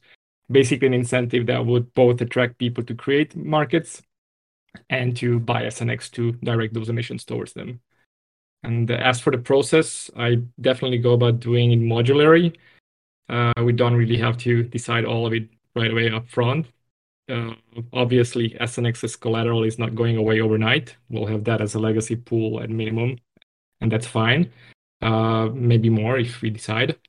In addition to that, we need to focus on growing the non-SNX based collaterals and pools. So signaling to the LPs that sharing their profits with SNX token holders is something that is happening, is given, but that we're you know willing to find the right balance of how much down the road as a protocol liquidity, uh, how much down the road is is needed, and ultimately, uh, you know, growing the protocol liquidity uh, will lead to growing revenues that can be accrued back to the SNX token holders. I would be probably against charging uh, too far, too high of a fee share on the LPs early on, where we're not existing in isolation in DeFi. LPs have other opportunities, and early on we need to basically offer the carrot. We need to convince them that you know the revenues will scale. It's going to be a good product, and you know on top of their markets, uh, uh, you know volumes will be happening, and as they do, they will you know be tolerant for us taking a cut from them if we deem worthy.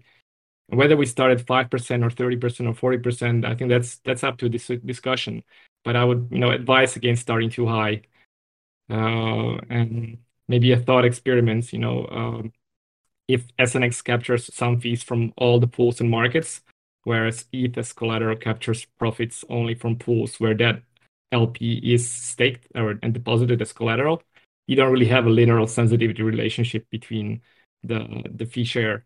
Meaning, in the example where SNX captures 30% of fees from pools A, B, C, and D, those 30% may be ultimately more in absolute terms than the 70% the LP captures in a single pool. So my you know closing thoughts on this is uh, we can approach this modularly in many ways, but I like to emphasize to all the token holders that worrying about SNX value accrual is absolutely unwarranted. It's going to happen. Thank you, Duck. Uh, Danny, your response, please. Yeah, so I don't personally believe that that SNX must be used as collateral in the system long term in order to maintain its value proposition. Um, but it obviously still should earn fee rewards and, and inflation, um, inflation at least short term, while fees are still ramping up. Um, I would like to see us move towards zero inflation long term once we're able to support support that in the system. Um, I think long term, I, I would be in favor of supporting SNX as collateral at a at a very high C ratio. Um, I've seen some really interesting things um, from a um, from a fee capture or, or value accrual mechanism as well for for SNX, at least allowing more holders to enter the system. Um, one one in particular I thought was really interesting, like uh, similar to what Lyra has with regards to locking up the token to achieve a, a maximum reward. So I think having a, a rewards boost for SNX being staked even for ETH collateral providers could be interesting. Um, I'd also be in favor of uh, the vote locking mechanism that Adam was mentioning earlier. Um, I think from a from a transition perspective, we do need to make sure that V3 is working. So we'll obviously want to be continuously monitoring what the adoption looks like. Um, and we're not going to be changing the tokenomic model of SNX in the V2 system. Um, I do think that we want to start ETH LPs at a lower percentage of rewards and then ramp up um, depending on what the uptake of um, ETH into the system looks like. Um, and we do have to remember that that V2 is not going to go away immediately. It's going to be around for a long time. So um, any changes in V3 is not going to affect affect really anything with regards to SNX tokenomics um, in the short term. Thank you, Danny. Uh, Millie, your response, please. Yeah, I mean, I think for, uh, I agree with uh, Ducky. I think that it's there's the concern of SNX having uh, utility in V3 is very like unwarranted. There's no need for concern. Like it's going to have utility in V3. I mean, you know that is in, inherent. Um, but I, what I would say is that I, I'm not really in a rush to deploy any sort of tokenomics or you know to solidify SNX's position in, in V3 just because I want to see V3 live. Like it's it is still an audit right now. It hasn't been deployed yet. Like I want to see it live and how it functions, and then we can make better decisions then. I think for the for the first part, SNX will be collateral, right, in V3 at, at least in the beginning. Um, so that's fine. It'll have some utility there, and then uh, it'll also you know be used for incentives to make sure that the ETH markets are bootstrapped, to, that there's enough uh, LPs uh, providing liquidity. And then as we get towards the transition where we know that V3 is working fine now, we know like where the um, essentially the limitations are and where it, it needs a boost. That's when we decide on like the governance aspect. And I think you know it comes back to like what I, the point I've been making like over and over again in, uh, uh, on this call is that you know there's this trilemma for blockchains, right? And aligning incentives and making sure like we you know optimize for the right uh, parts are you know they're critical. And so for like a, a you know a protocol like Synthetix, the token has to serve a purpose of governance. And governance is really important for Synthetix because the parameterization of the protocol relies on this governance. And so we want to put that governance power in the hands of token holders, empower them. And when we do that, at the same time, we need to incentivize them to participate. And how do we incentivize them to participate? Well, we give them a, a fees from the uh, liquidity pools. The, the ratio of how much fees they get versus the LPs, that should be decided by governance. And obviously, SNX, um, like stakers, token holders, whatever, they if they decide to take too much of that fees, then LPs will leave, right? But like the way we could balance it out is by giving SNX rewards to those LPs in return for these fees. So they get the LPs get the fees and SNX, but the SNX like vote lockers will get the fees. And the reason I think vote locking makes sense is because it prevents governance attacks, and because there's um, there's like an issue in in, in with uh, treasuries and DeFi is that if someone grabs all the like as many tokens as they can and enough to pass a proposal, they can create a proposal to steal funds from the treasury or like do uh, malicious stuff to the protocol. and you need to prevent that. And the good way to prevent that is through vote locking. So like I think that's uh, another way we can mitigate. But I'm not in a rush to implement these. I really want to see V3, you know, be out in the live, uh, uh, be out in the open, and you know, SNX is going to be a part, a collateral in V3 in the beginning anyway. So like like Ducky said, it's not it's unwarranted to be too worked up about that right now. All right, thank you, Millie. Moving on to the next question. This one is open for the group. Uh, the question is, what new products would you like to see built post V3? Again, open for discussion.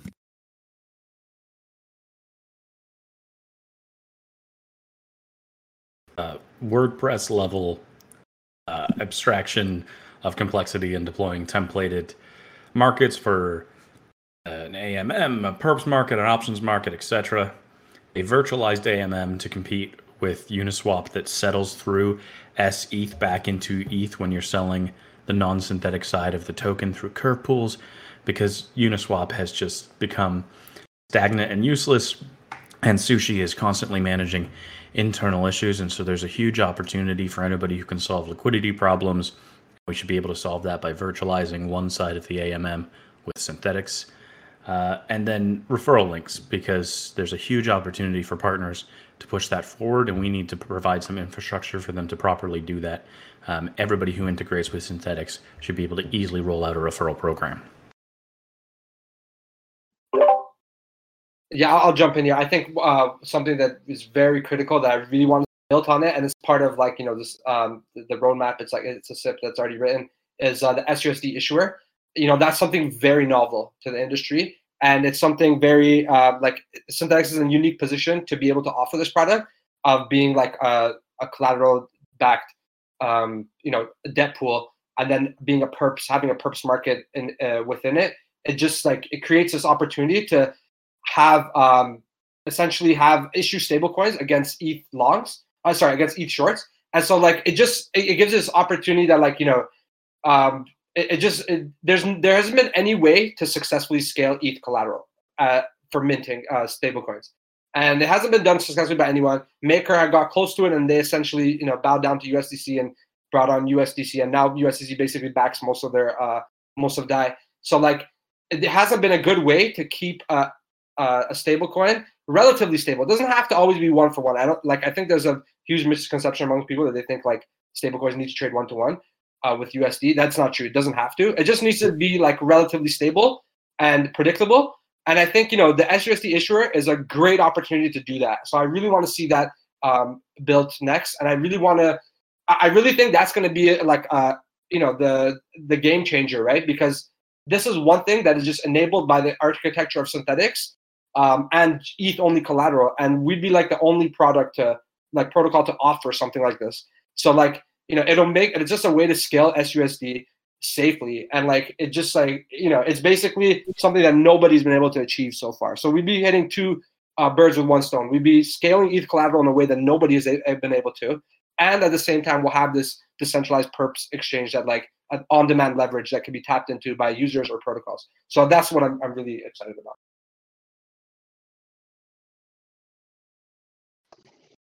I would like to see um, something akin to what happened in DeFi, DeFi summer with uh, staking rewards.sol um, in terms of the ability to create pools through the V3 mechanisms. Uh, basically, a lot of DeFi summer was was built on the ability to take staking rewards.sol and apply it as a liquidity source and uh, so I had myself there. Um, yeah, I'll, I'll conclude there. So uh, I'll jump in here. Uh, one of the things I've been thinking about quite a lot recently is that in the space in general, there's a lot of activity, a lot of energy, and a lot of expense that goes into trying to maintain token pegs. And I think that provides kind of like a really unique opportunity to do something through the new functionality that's enabled in V3 by limiting the market to allowing those pegs to be maintained and upkept through like LPs being posted to a kind of lending market, and then using that lending market to actually issue um, fiat-based synths to uh, increase the liquidity of fiat-based synths. And if you do that with stable token pegs, there's kind of a bit of a risk off aspect to it. And it also would have the knock on impact of being a really big enabler to driving additional volume for atomics as those uh, synths entered the marketplace outside of the Synthetix ecosystem. And I think as a kind of teaser to something that could dovetail quite nicely with other stuff that we've heard, because that would be a major benefit for protocols like Curve, there would probably be a great way that you could stream some of the Curve emissions, the CRV emissions, and take those into ownership for Synthetix because of that, and then use that to uh, to further reduce the Synthetix based pools that would benefit from it.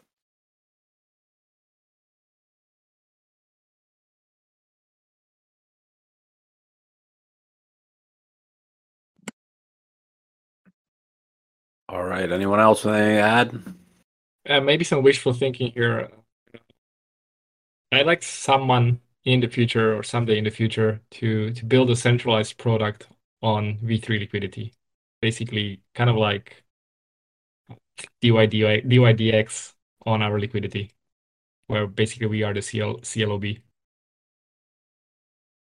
Where a user basically doesn't have to interact with MetaMask wallet uh, to sign every trade transaction, but just has that centralized exchange UX, but all the liquidity sourced through our markets. That would be that would be awesome.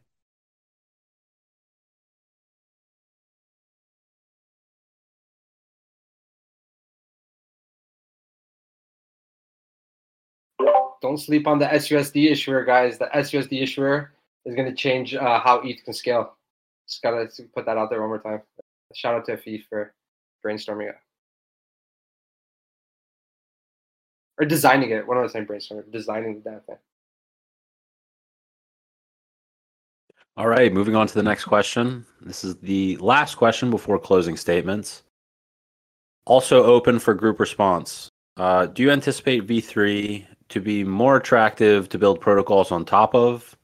What are the strategies for partnering with other projects in order to launch V3 and use it as a liquidity base?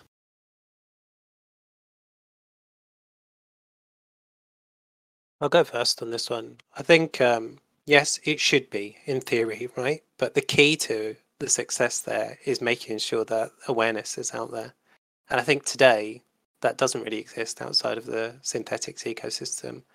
Um, you know, like we probably all know about it on the call because we've all been watching the space. But really, when you look at the broader um, kind of landscape, do people know that they can come and build their new protocols of tomorrow on V3 and do they see the potential in it? I think that's a question we've got to ask ourselves. Then we've got to think about the way that um, we message that. And then we have to really kind of, as we've seen today in some of the discussions, figure out the role that the Spartan Council is going to play in kind of green lighting new markets or new pools or which ones they want to own directly. It seems like it's not 100% clear there. Um, and I think really one of the keys that we want is to shift some of the burden that we're seeing today for Synthetix to be kind of like the owner of driving or, or synthetic stakers to be the owners of driving liquidity and kind of look at that being a shared burden. So some of those partners that as they come on board really see that and get it and understand that that creates major opportunities for them and for us.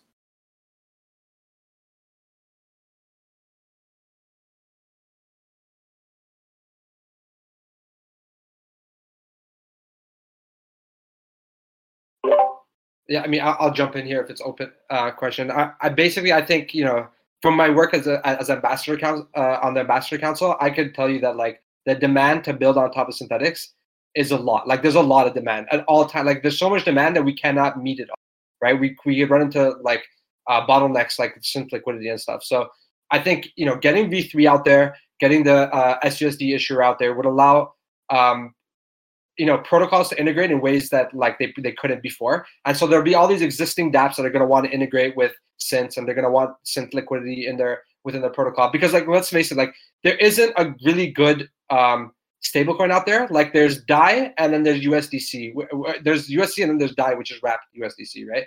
So like there is a huge demand for synthetic assets that are backed by eth only. Like huge demand for that.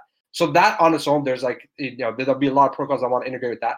But built directly on top of Synthetix, like I think you know for the for the most part, we we really want to solidify these um, partnerships that we already have with uh, teams like Lyra, Kwenta.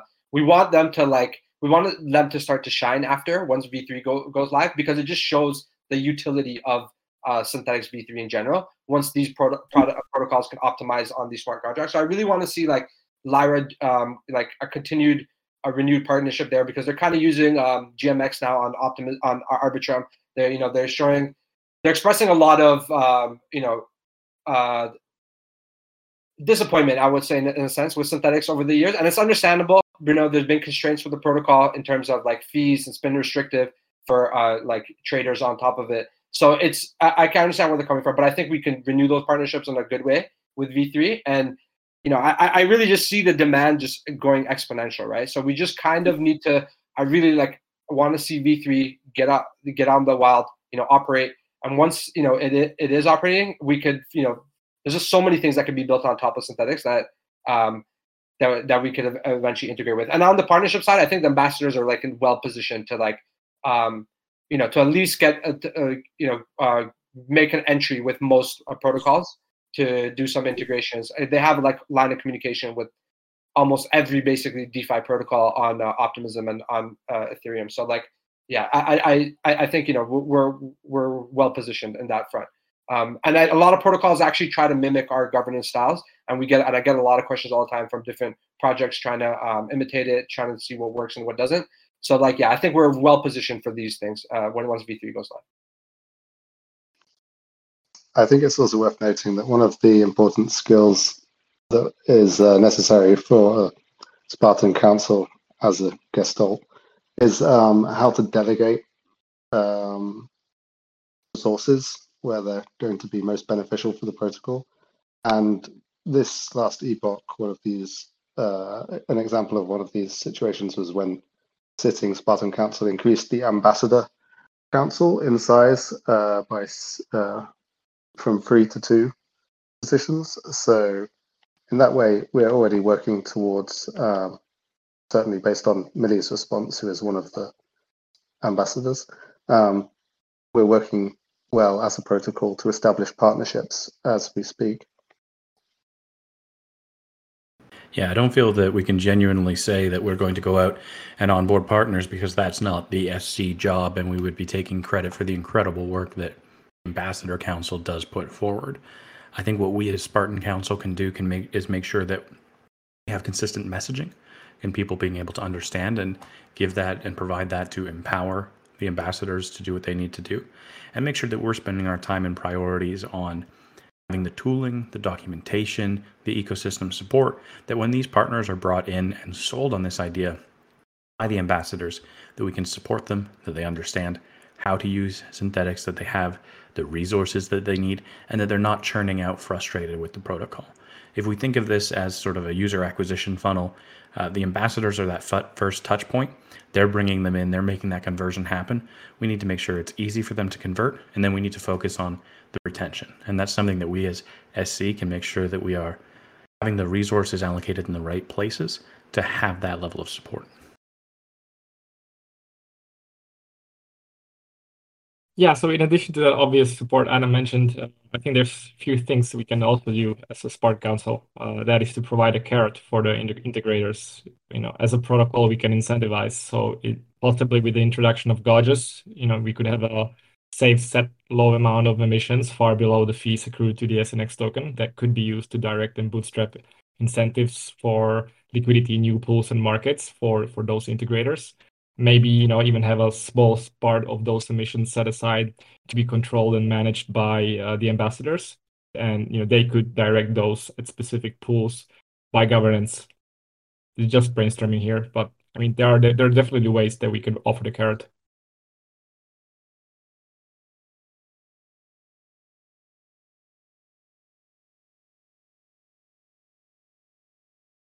All right. If nobody has anything else to add, we can move on to closing statements. Uh, closing statements. Tara, we'll hear from you first. Give us your your pitch. Um, well, I hope the last three months in which I've been a Spartan councillor have demonstrated uh, the dedication that I have to the role. Um, I've been following the project avidly, um, participating in votes, and um, also attempting to educate newcomers to the community wherever possible. And my intention is to continue that and build on the knowledge that I've so far acquired about V3 and uh, the implications of the transition that is upcoming, and um, continuing in this role if the SNX holders uh, choose to vote for me. Um, so thank you for everyone who put me in in this position, this epoch, and I hope you'll return and and carry me forward into the new year. Thank you, Tara. Jordi, your closing statements, please. thing. Um, I mean, in general, I think if you have eight people on a board, it makes sense to have you know a diversity there in terms of what people bring to the table, what knowledge base they have. Um, I fully appreciate the people who've been working on on this project for a long time. That they've developed a really good understanding of the uh, the current ideas that are uh, needed to make V three a success. I think you know my value proposition is that I would bring a different perspective that's much more broader, understands the broader ecosystem extremely well. Um, you know, it's easy in, in DeFi. I've seen this with many projects that you know you start building these like circular use cases where yeah this makes sense but only because this other thing and then you just kind of start adding um, you know this house of cards and i think it could it could be good um, for a project that is really seeking to build partnerships and um, you know find a place in the ecosystem that involves um, you know a lot of other um, broader users and find utility with what it's building. Uh, I think I could I could bring kind of a good level of judgment on on making decisions and, and evaluating kind of uh, options in that direction. Um, so yeah, hopefully I, I, can I can be useful in that regard. Um, I think some people are pointing out that they feel uncomfortable with um, somebody not owning any SNX and, and being a part of the council. So definitely taking that into consideration. So I've started already uh, accruing kind of like a starter bag, which is going to initially be like um, one bit for protocol. So um, 24,000 um, tokens. And uh, yeah, hopefully that's kind of a sign that I'm serious to want to try to help out.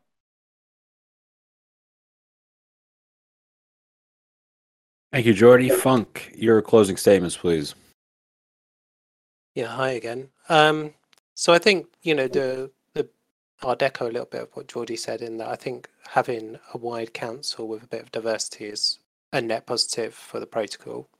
Um, I think really the one that um, I'd emphasize there is we are a partner today of Synthetix. Um, we do have a kind of shared interest in the success of Synthetix, and that brings a kind of unique view to that, having seen it all from kind of the other side, right, and the struggles that maybe we've sometimes felt in trying to reach the uh, depth of liquidity. Um, and I think really the thing to say alongside that is obviously there is a, a potential that if there was uh, anything going to the Spartan Council that relates to Keeper or Fixed Forex, um, I want to make it clear that I would abstain from uh, any of those type of votes or those type of debates.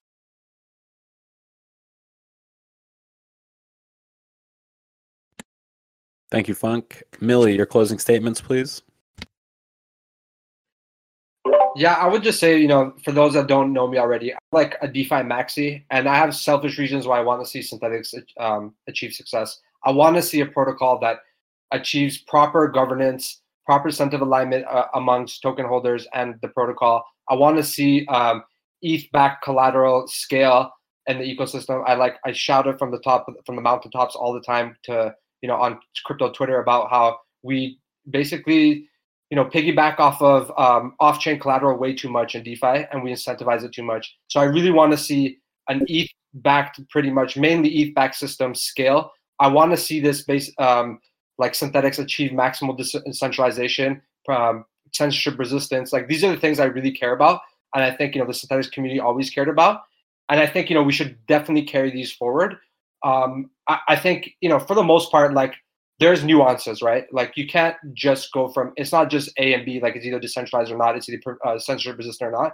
There's nuances to it, and I think um, on the spectrum, we definitely want to be towards the more censorship resistant, more permissionless side, right? But at the same time, maintain a level of functionality and flexibility and upgradability. Because I'm not really a fan of like full non-upgradability. Like Uniswap v3 is not upgradable, right? But like it's it, you know it has limitations on what it does. And I think if you want a fully like a very functional, very flexible protocol, you need to have upgradability and it needs to have governance. And to achieve decentralization within governance, that's the tricky part, right? A protocol, just code a smart contract will be decentralized. Like Uniswap smart contracts, very decentralized, very permissionless. But that's because it doesn't have governance. Once you add governance in to the picture, then you realize, you know, it becomes very difficult to align incentives well and to scale and to achieve decentralization, right? The blockchain trilemma. So I think to me, that is like the priority. Bring um, Synthetix to a point of sufficient decentralization, not sufficient actually. I think it's at a kind of a sufficient level of decentralization. I want it to get to maximal decentralization. And then I also want to see the protocol maintain its flexibility in the meantime and be able to adjust market conditions in the long term. So, you know, that's what you're voting for for me. And the other thing you'd be voting for is I'm going to try my best to keep the SUSD name. Um, definitely not going to let that, you know, let us let go of that that easily. Uh, SNX USD is, is, is, tricky. It doesn't, you know, it's just not that good. Uh, I'm going to definitely try and keep S, SUSD.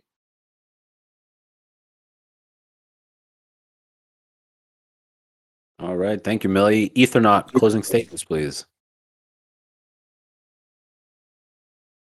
Um, so yeah, uh, as a CC, I think the value I have to add right now is to make sure that the new code is secure and easy, as easy to understand as possible uh, for new developers to to build on top of Synthetix, for auditors to understand and, and detect bugs, and yeah, basically use my my experience in, in smart contract security to guarantee that. As a CCC, I think um, my my value is to make sure that everyone has what they need to build this thing.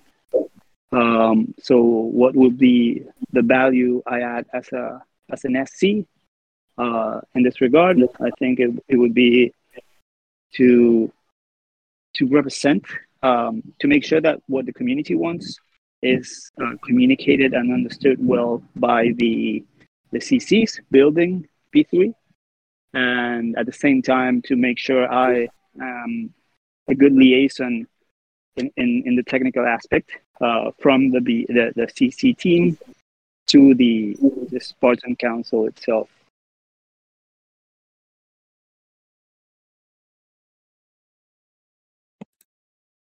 Thank you, Ethernaut. Uh, Adam, your closing statements, please. Sure. So I was going to use my closing statement to go back over those uh, you know, six Ps: the profits, preference, partners, placements in Epoch, not Epic. Um, but I think I'd rather use that time to focus on one really important conversation we were having that uh, around the fee and value capture in V3. I don't think it's a given, and I don't think we can ignore it or sweep it under the rug and just assume that we're going to capture that value. It's something that needs to be solved for at the end of the day, what Synthetix is selling is expertise in collateral based risk management and the debt pool. That management and that exposure is you. You're the debt holder. So here, you are the product. You take the risk, you bring the expertise in who you vote for and what collaterals you vote for, and you have to be properly compensated for that risk. Uh, we shouldn't overly pay mercenary capital who come into LP in different products. We have a valuable product, and you've heard many candidates say that partners overwhelmingly want it whether they're paid or not. And so partners having a token drives LPs, like Kwenta can drive LPs. Uh, we give them fees. We don't need to do that at the expense of stakers. Um, so I, I, think we really need to focus on building out that value proposition that makes sure that the underlying value and risk that Synthetix is selling is properly compensated and we have the runway to move forward. Um, I hope you vote for me. I hope you've enjoyed what I've brought to the council uh, this past quarter, despite some headbutting times that we all had. Um, but if you don't vote for me, I actually want to encourage you to vote for somebody else. So I want you to look at a newcomer and consider voting for Funk because uh, I think he has a, a, really good external view, an experience as a partner. Uh, he's a bright, engaged person who's less polarizing than me. Uh, and while he isn't known all that well around here, I think he's going to bring incredibly valuable insights that are thoughtful to the space. Uh, and so, if you don't send your votes my way, take a moment to at least consider backing someone new and, and look at what he's brought forward because I think it would be a great choice for you at the end of the day. Very wholesome, Adam. Thank you. Uh, Cyberduck, closing statements, please.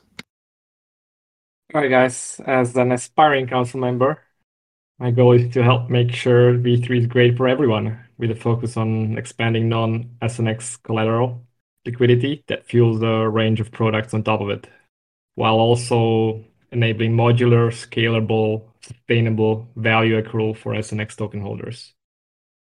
In being a council member, I'll be committed to writing, discussing, and reasoning on proposals that align with these goals and help ensure the success of Synthetix. Over and out.